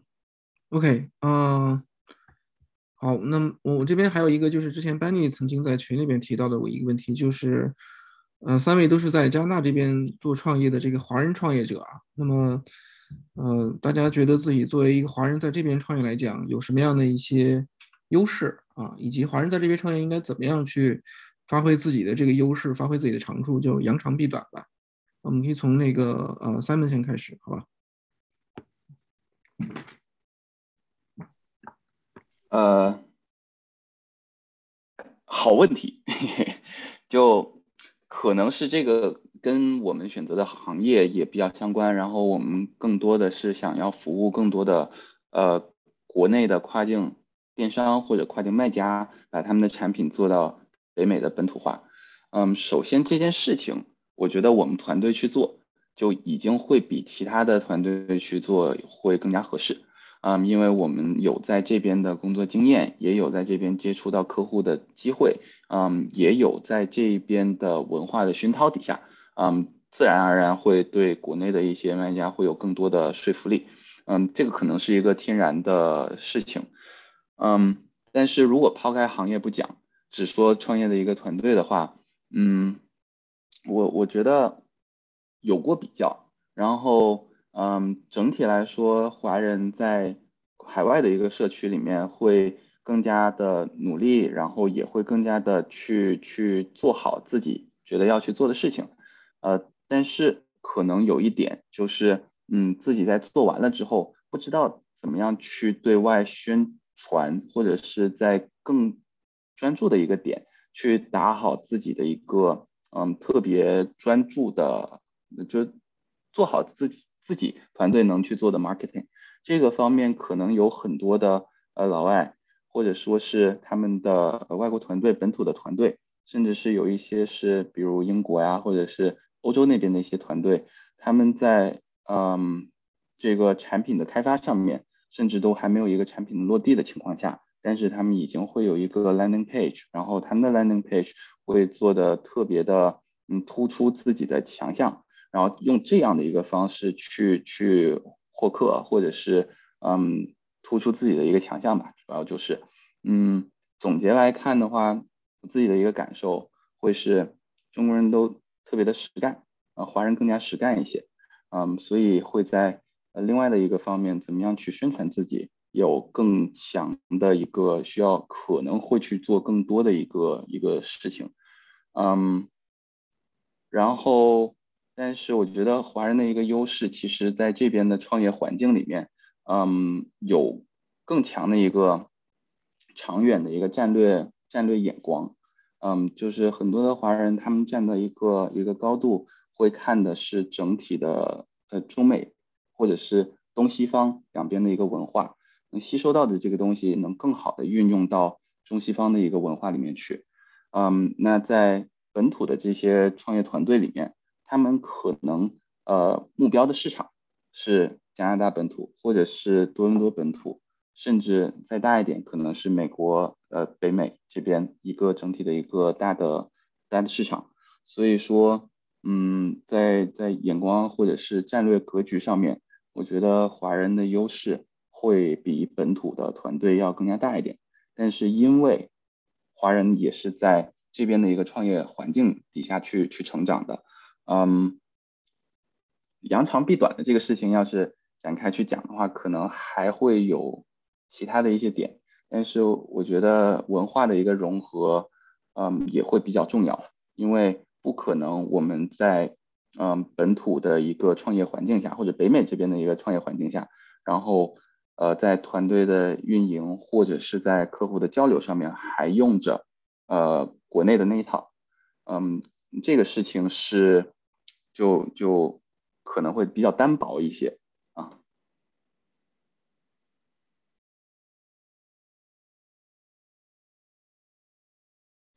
我大概就是分享这些吧。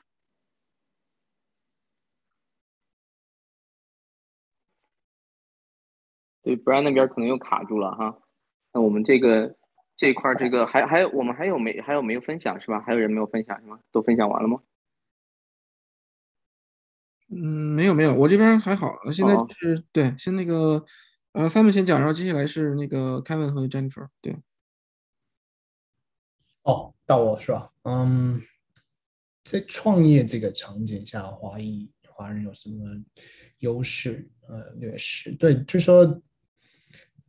我同意那个 Simon 说的，就是华人大部分都比较在这边的华人大部分呃稍实干的，特别是我们这种移民一代二代就可能文化已经融入西方，可能就不太有有有点些许差别。以我的经验来看的话，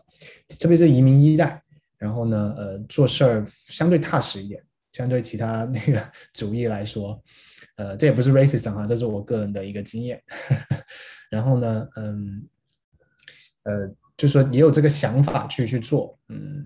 有，如果你能够像我一样很幸运遇到一个呃这个十几年，然后还不停的努力在每天在更新自己的那个想法。我的创业伙伴也是华人，然后呢也是这第一代移民，然后呢他也愿意去做一些东西，这是一个很宝贵的一个资源，在创业这个场景下，呃，然后国内的互联网也是有自己的一套特色，对吧？大家都刚刚那个 Carlos 说的，对互联网不陌生，有这一套打法。呃，那些经验方面的，那么其他主义是没有比较难以借鉴的，就他们有成功的案例那种，对吧？自己的，呃，自自己的那个本土，呃，母国有这么成功的互联网公司，有有一套经验的，呃，比较少。这方面是从信心的角度，能给我们一些一些呃一些借鉴和呃一些东西，呃，那么从我个人的话呢。创业的话，因为我只是我们两个人，然后之前有一些兼职人，所以没有那么多。那么从职场的角度，我可以稍微聊一下咱们华人的一些优势吧。就刚刚说的，其实呃，华人在这边做工程师很多，像我的团队呃是硅谷团队，然后呢呃一半以上都是亚裔，八个人四个人是亚裔，然后有另外一个是，所以亚裔就是华人的后代，我是第一代，其他其他人都是在那美国长大的。然后呢呃。我发现的是有可能是我接触技术人比较多，他们都不那么乐意的去分享呃自己做过的东西。呃我刚好刚好我是一个比较爱说的人，然后呢呃就爱表达的人，所以呢呃我是在特别是你通过一种继续呃协作这个团队，然后做出东西以后，然后把它 present 出来，呃给那个公司里面去去认可，得到他们的认可，这一块我觉得呃，其实对你的职业发展，在职场这一块，其实很很大的帮助。因为呃，华人之间，即使是二代也好，大家亚裔其实有一个天然的亲天然的亲切感。其实这是一个非常好的一个优势，在你的职场里面，呃，就说你发挥这一这种亲切感，然后呃，大家比较相相对比较知根知底的一个了解，对吧？你你你跟他们这个华人的那个呃程序员也好 ，P M 也好，之间建立信任呢，其实。相对于其他主义来说相对快一点点，就是如果大家都踏实的话，那么拿到信任以后呃，迅速的拿到一个项目，然后做出东西，然后 present 出去，然后呃，然后你其实在公司里面建立的这些这些声望是是很快的，呃，对啊，就是善于拿利用这这一类华人资源，然后亚裔的资源吧，不要说是华人，呃，然后呃适当的时候，有机会的时候，把机会乐于分享给别人，提拔一下你们我们自己的同胞。其实这是一个嗯挺有用的东西。就你其实他们有自就有时候很多华人的这个缺陷就在于不乐于去分享，使得其实你自自身有自己的资源，有自己的技术实力，对吧？有自己的那个那个 skill set 啊，或者是 capability 都好。然后，但是因为你不爱说，使得你自己的资源没有得到最合理的配置，这是对公司、对你个人来说，呃，都是一种损失。那么你作为一个呃，像我这样像比较爱说的呢，那么呃，通过去这一家组织间进行一些协调呢，那么呃，其实是让他的资源得到更多的配置。那么你对公司的做了一个很大的贡献。那么你在 leadership 那个那个 level， 其实你很容易得到赏识。这是我个人的一个经验。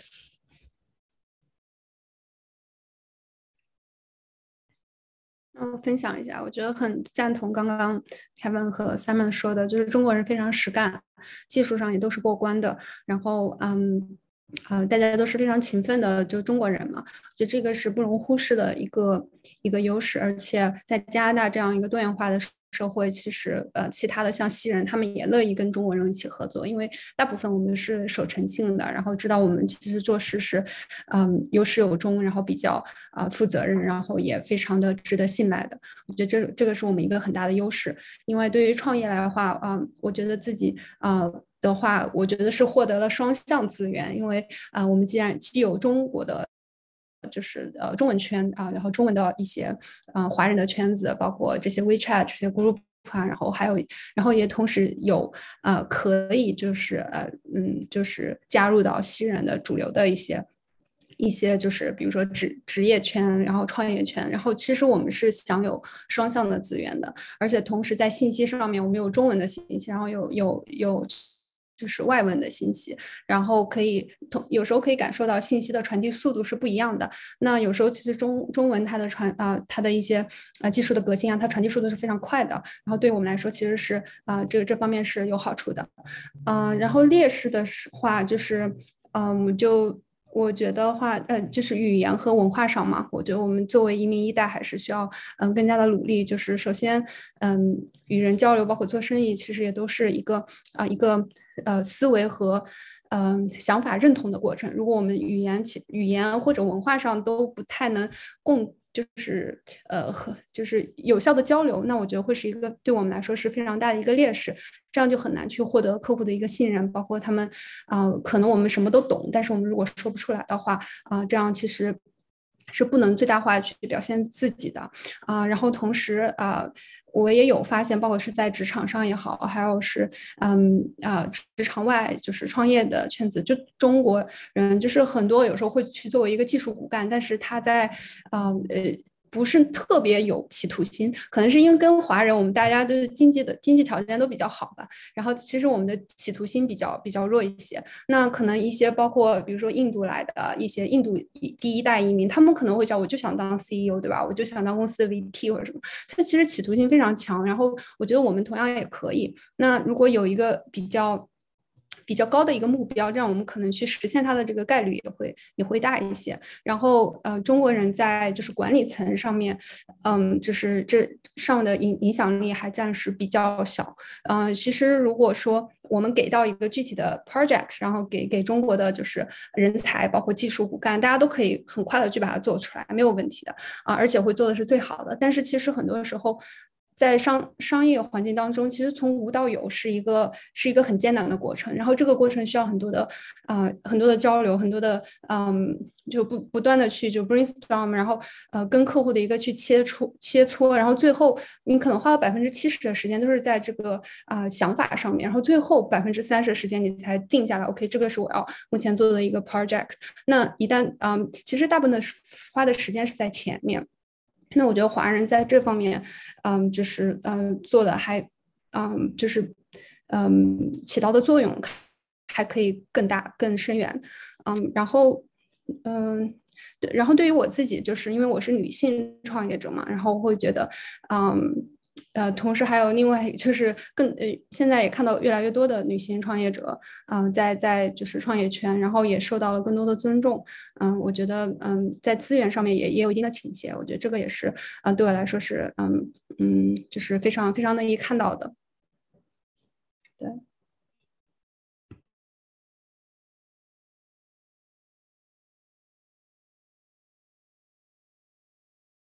呃，稍等啊。那个 Benny 提到，就是在 chat 里面提到说，在一个从客户投资人的角度，他们在接触到你们的时候，是否对你们的华裔身份有一些先入为主的看法？嗯，这个是带来的优势，还是成为了一个问题啊？如果是问题的话，这个问题是怎么解决的？嗯，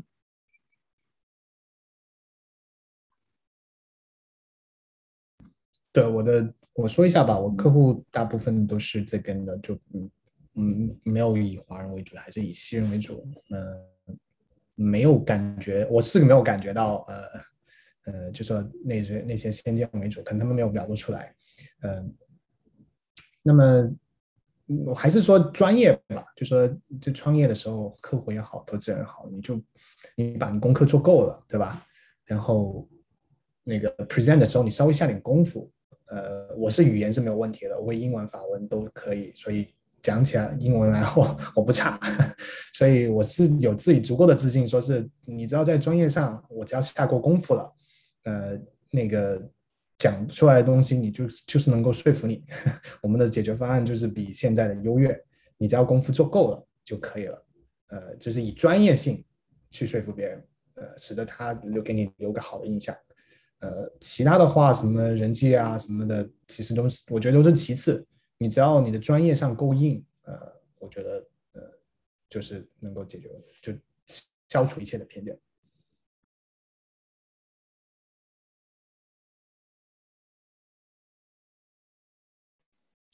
我我在这个问题上面，我的我的看法是跟 Kevin 是一样的，就嗯，因为我们也有接触过呃说英文的呃这个这个客户，有有美国人，然后也有韩国人，就是但是在在同样是提供解决方案的这个方式上，呃其实没有区别，嗯，我们就就只要是其实。大家的理解反而会，我我会更愿意去跟嗯外国人去打打交道，因为会可以在这个过程里面更加呃怎么说，就是他们的一个需求，他们所要的一个东西会特别的直接，呃能做就做，不能做就不能做，呃也是虽然也会有一些从从客户推荐过来的这么一些一些情况在吧，嗯，但但其实。就接触下来，其实人都是一样的，没有太多的不一样。对，我我也想补充一下，我觉得就是，嗯，其实不要特意的啊、嗯、看待自己的身份。其实现在加拿大越来越多元化，然后多文化、多语言，就是多呃。嗯，大家其实呃价值观也可以也可以多样化。其实我遇到一些客户，他们其实也不太看你到底是什么人种，对吧？就是啊，我觉得大家要以呃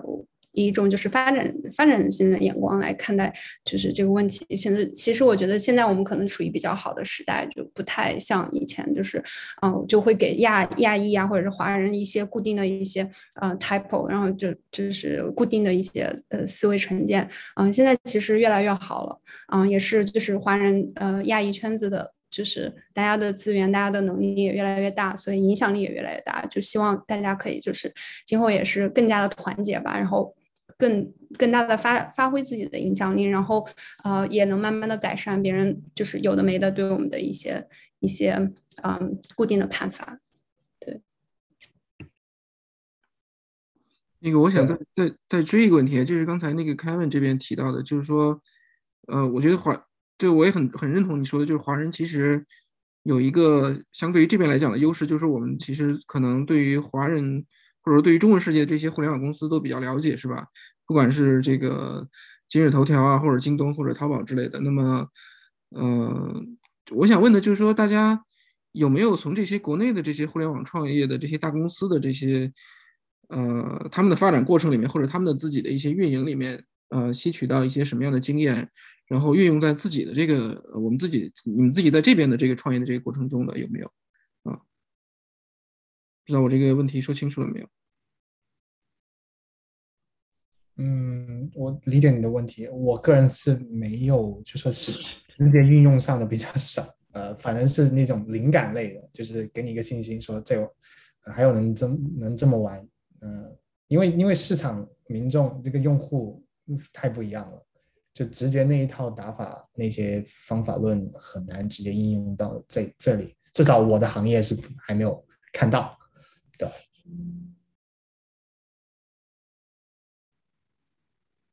嗯、呃，Simon说一下。嗯，就就其实我觉得创业的这件事情。本身它是不分不分人种的，然后也也不分这个这个群体的，只不过是可能在公司运营层面以及文化方面，在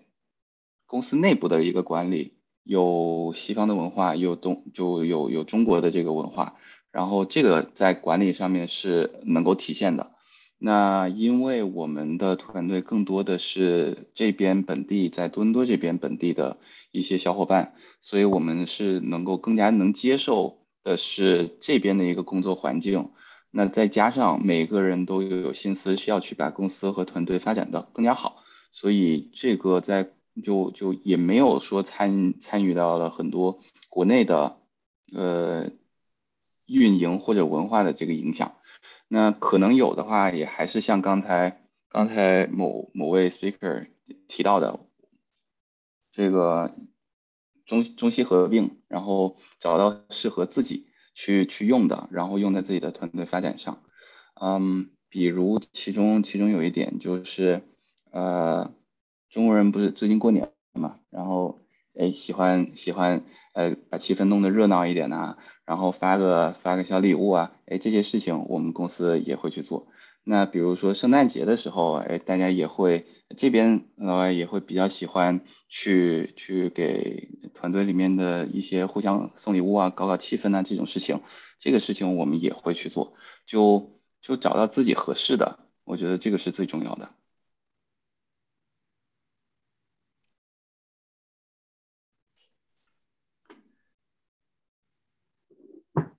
对，然后是啊 ，Jennifer 这边有吗？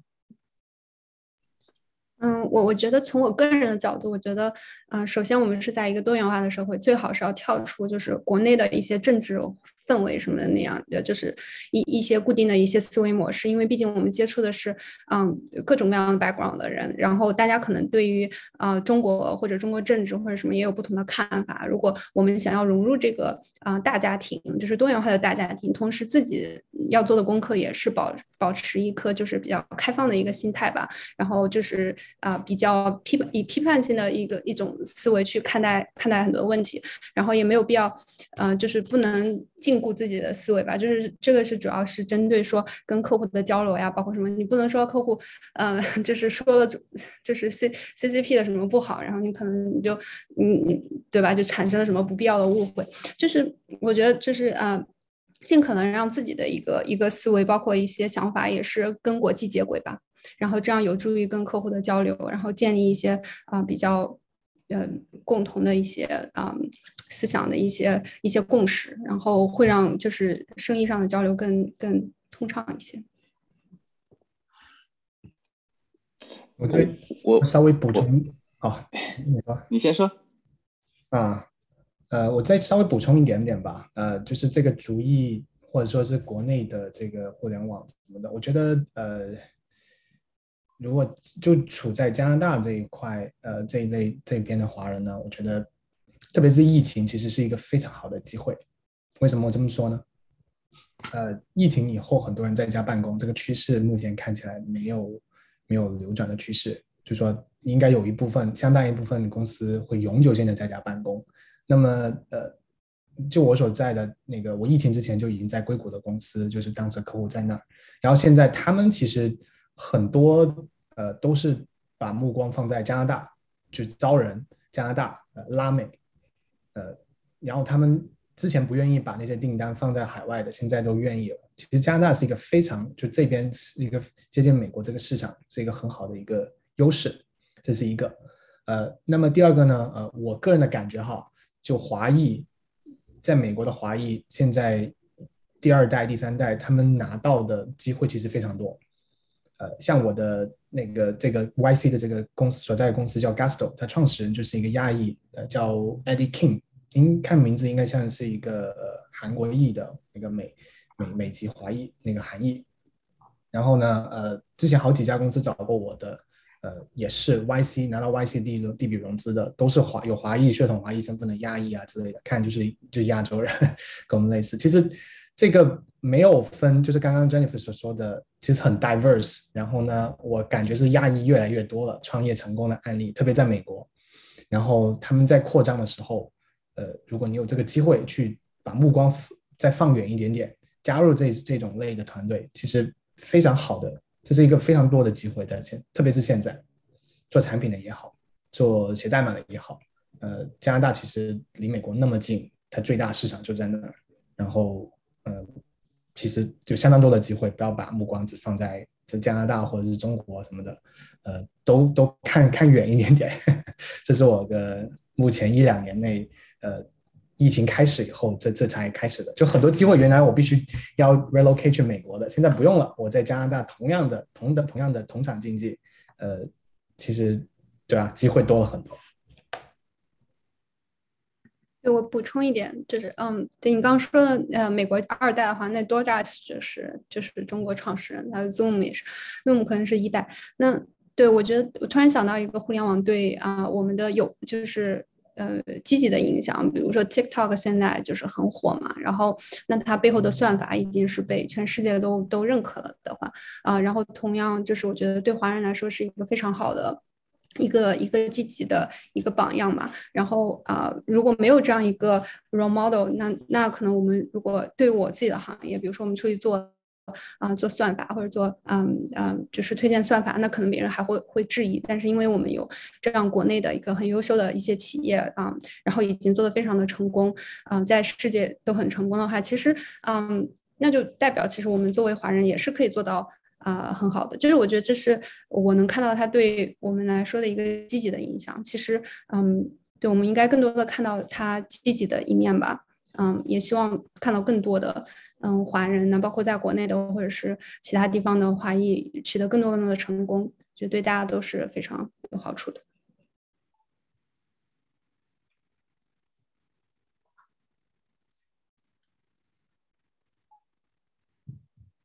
哎，跟那个 Simon 不是还要补充吗？对，我我我也开麦讲一下，就是也 Benny 在在群里面这个这个对话框里面提到了这几个，嗯，有都是一些比较优秀的，已经是比较成型的一些产品，然后在市场上面有一定影响力的这些产品，然后他们的创始人也都是都是华人嘛，呃，华裔嘛，嗯，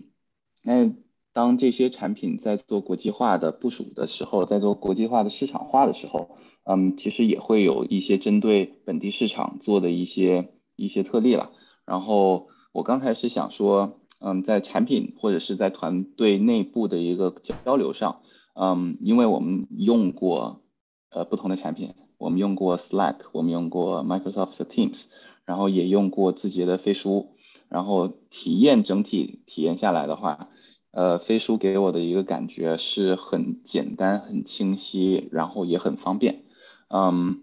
这个也是我们团队内部一些呃一些小伙伴的反馈吧。所以说，嗯，飞书他们在做海外市场的时候，也推出了一个针对海外版的一个一个飞书。那其实就有这些产品的加持下，嗯，会对华人的一个创业有更大的一个说服力。但最终。回归到你做的这件事情成不成，我觉得还是基于你的团队是谁，你做的是什么样的事情，为什么是你们团队在做，嗯，而且加上最后最后一个点就是你做的这个时间点，啊、呃，对不对？嗯。OK， 那接下来就来到我这个今天的最后一个问题啊，就是如果你现在可以对自己当时选择创业的自己提两三个建议的话，你会说什么？先从呃 Jennifer 开始。嗯，好的，我我觉得对我来说，嗯，我就想呃两两件事吧。第一就是尽可能更详细的做规划。嗯、呃，可能我在辞职之前，别人也会跟我说啊，你要有个 business plan， 你要有做规划，但是我可能没有那么细。嗯、呃，但是现在我回想过来啊、呃，辞职创业的每一天其实都是在不停的在做规划，不停的设置目标，然后。嗯，其实我以前不做，我现在还是要做，就这个东西，嗯、呃，所以我我希望这是给自己的啊、呃、一个一个教训吧，也希望可以分享给其他就是想要踏入这个步的人，然后能够呃尽可能细的呃详尽的去规划，嗯、呃，再具体都不为过，你可以精确到年，精确到月，精精确到天，因为当你辞职迈出这一步的话，你的每一天都需要。count， 因为这都是有成本的，所以啊、嗯，有一个月规划，越越详细的规划，其实对自己的啊呃创业的时间利用率啊、呃、效率的增加，就是效益的增加都是非常好的。另外一个就是啊、呃，我觉得可以分享的就是呃，可以在嗯，就是在你想要去创业的一个领域。找准一个非常小的一个方向，就 start small， 就是嗯，从一个非常小的一个方向，然后建立一个更深更长的护城河。就是如果我倒退三年，我可能会嗯，就是在这个方向花更多的时间去想，因为可能我现在还还是嗯，平时我可能还是会花百分之二三十，然后等到一个公司。即使有收入，他可能也会花一定的 R and D 的、呃、时间和和 resources 在建立自己的护城河上。所以，如果在创业之前，你可以有一个非常好的一个 idea， 然后啊、呃，它可以是一个非常小的一个一个一个呃小的领域，然后嗯竞争不是那么激烈，然后然后尽可能更长更深的建立你的护城河。就打一个比方，就是像 Google， 它其实就是一个 search engine， 但是它不把自己 advertise 成一个 search engine， 因为它在这个就是搜索领域它是它是垄断的，它为了防垄断，所以它就说它自己是一个就是广告商啊、呃。那么在广告商其实它呃有很多的不同的 advertisement， 就是公司在，那它其实嗯、呃、占的市场份额不止呃不到百分之十，但在 search engine 这个这一块它的就 market share 可能占到百分之六十以上，它其实是呃悄悄的在打造一个它非常非常就是呃很深很长的护城河。然后经过了十多年的这样一个数据的积累，现在已经很难就是有其他的一个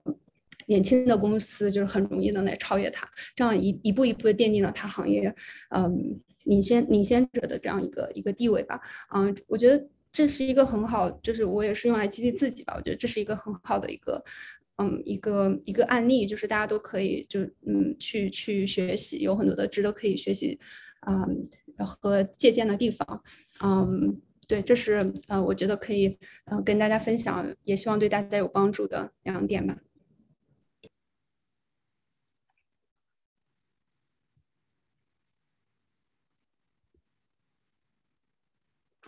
哦，那个，就Benny说，就是刚才。我开头也提过嘛，就是大家可以提一下自己接下来，呃，需要哪些资源，或者是需要什么样的帮助的，也可以说一下。我觉得就是大家连这两点一起都说了，好吧？那个 Jennifer 要不要再补充一下？就是因为你看看你这边需要什么样的资源或什么样的帮助，说不定我们今天这里面参与者就能给你，呃，提到一些提供一些这些方面的一些协助什么的。对，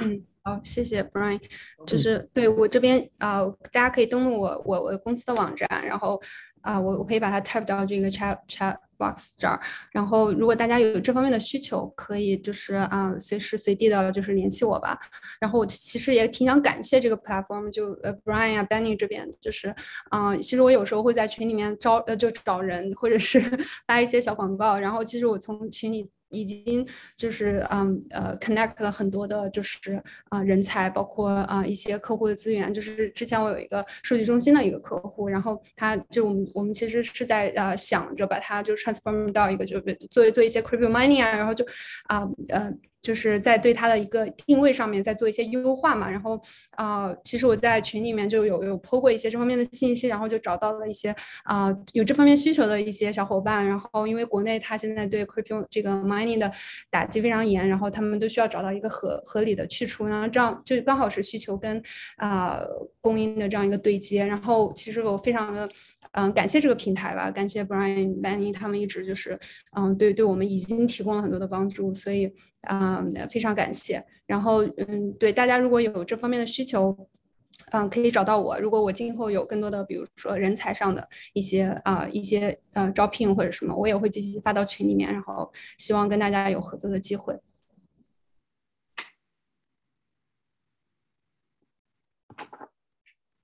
好，接下来 Kevin， 嗯。哦，呃，原来的问题是给是你可以对自己的创业那个忠告是吧？建议，嗯，还是那个吧，呃 ，be patient， 有耐心，因为那个创业是一个前面是一段相当长的蛰伏期，那个来日方长，不急在一时。希望能够给自己对当时的自己说，那么。二零二二年有什么目标计划？需要什么资源的话，呃，就欢迎小伙伴们找我讨论，就就交流讨论呃创业的事情，像在做数据分析解决方案这一块，如果你想呃想相关方面的人才、产品啊之类的，可以感兴趣的，我们可以一起聊。然后或者你有资金想涉足这方面 A I 啊，或者呃数据科学，然后数据工程项目之类的，咱们也可以聊。对，就这么多。好，呃，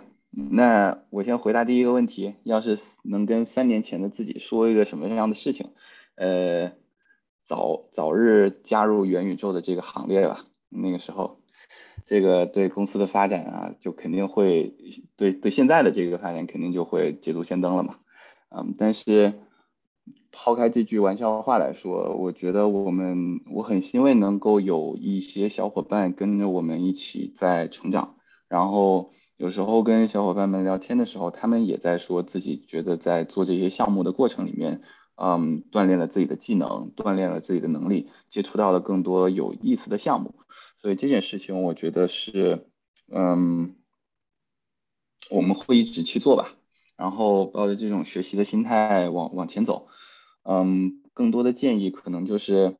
嗯，对过去的一些事情还是比较乐观的看待，然后有过。有过呃这种失败也好，我觉得失败也是一些成长的成长的必必备的东西嘛。越早能跌倒，越早能够扶正自己的这个方向。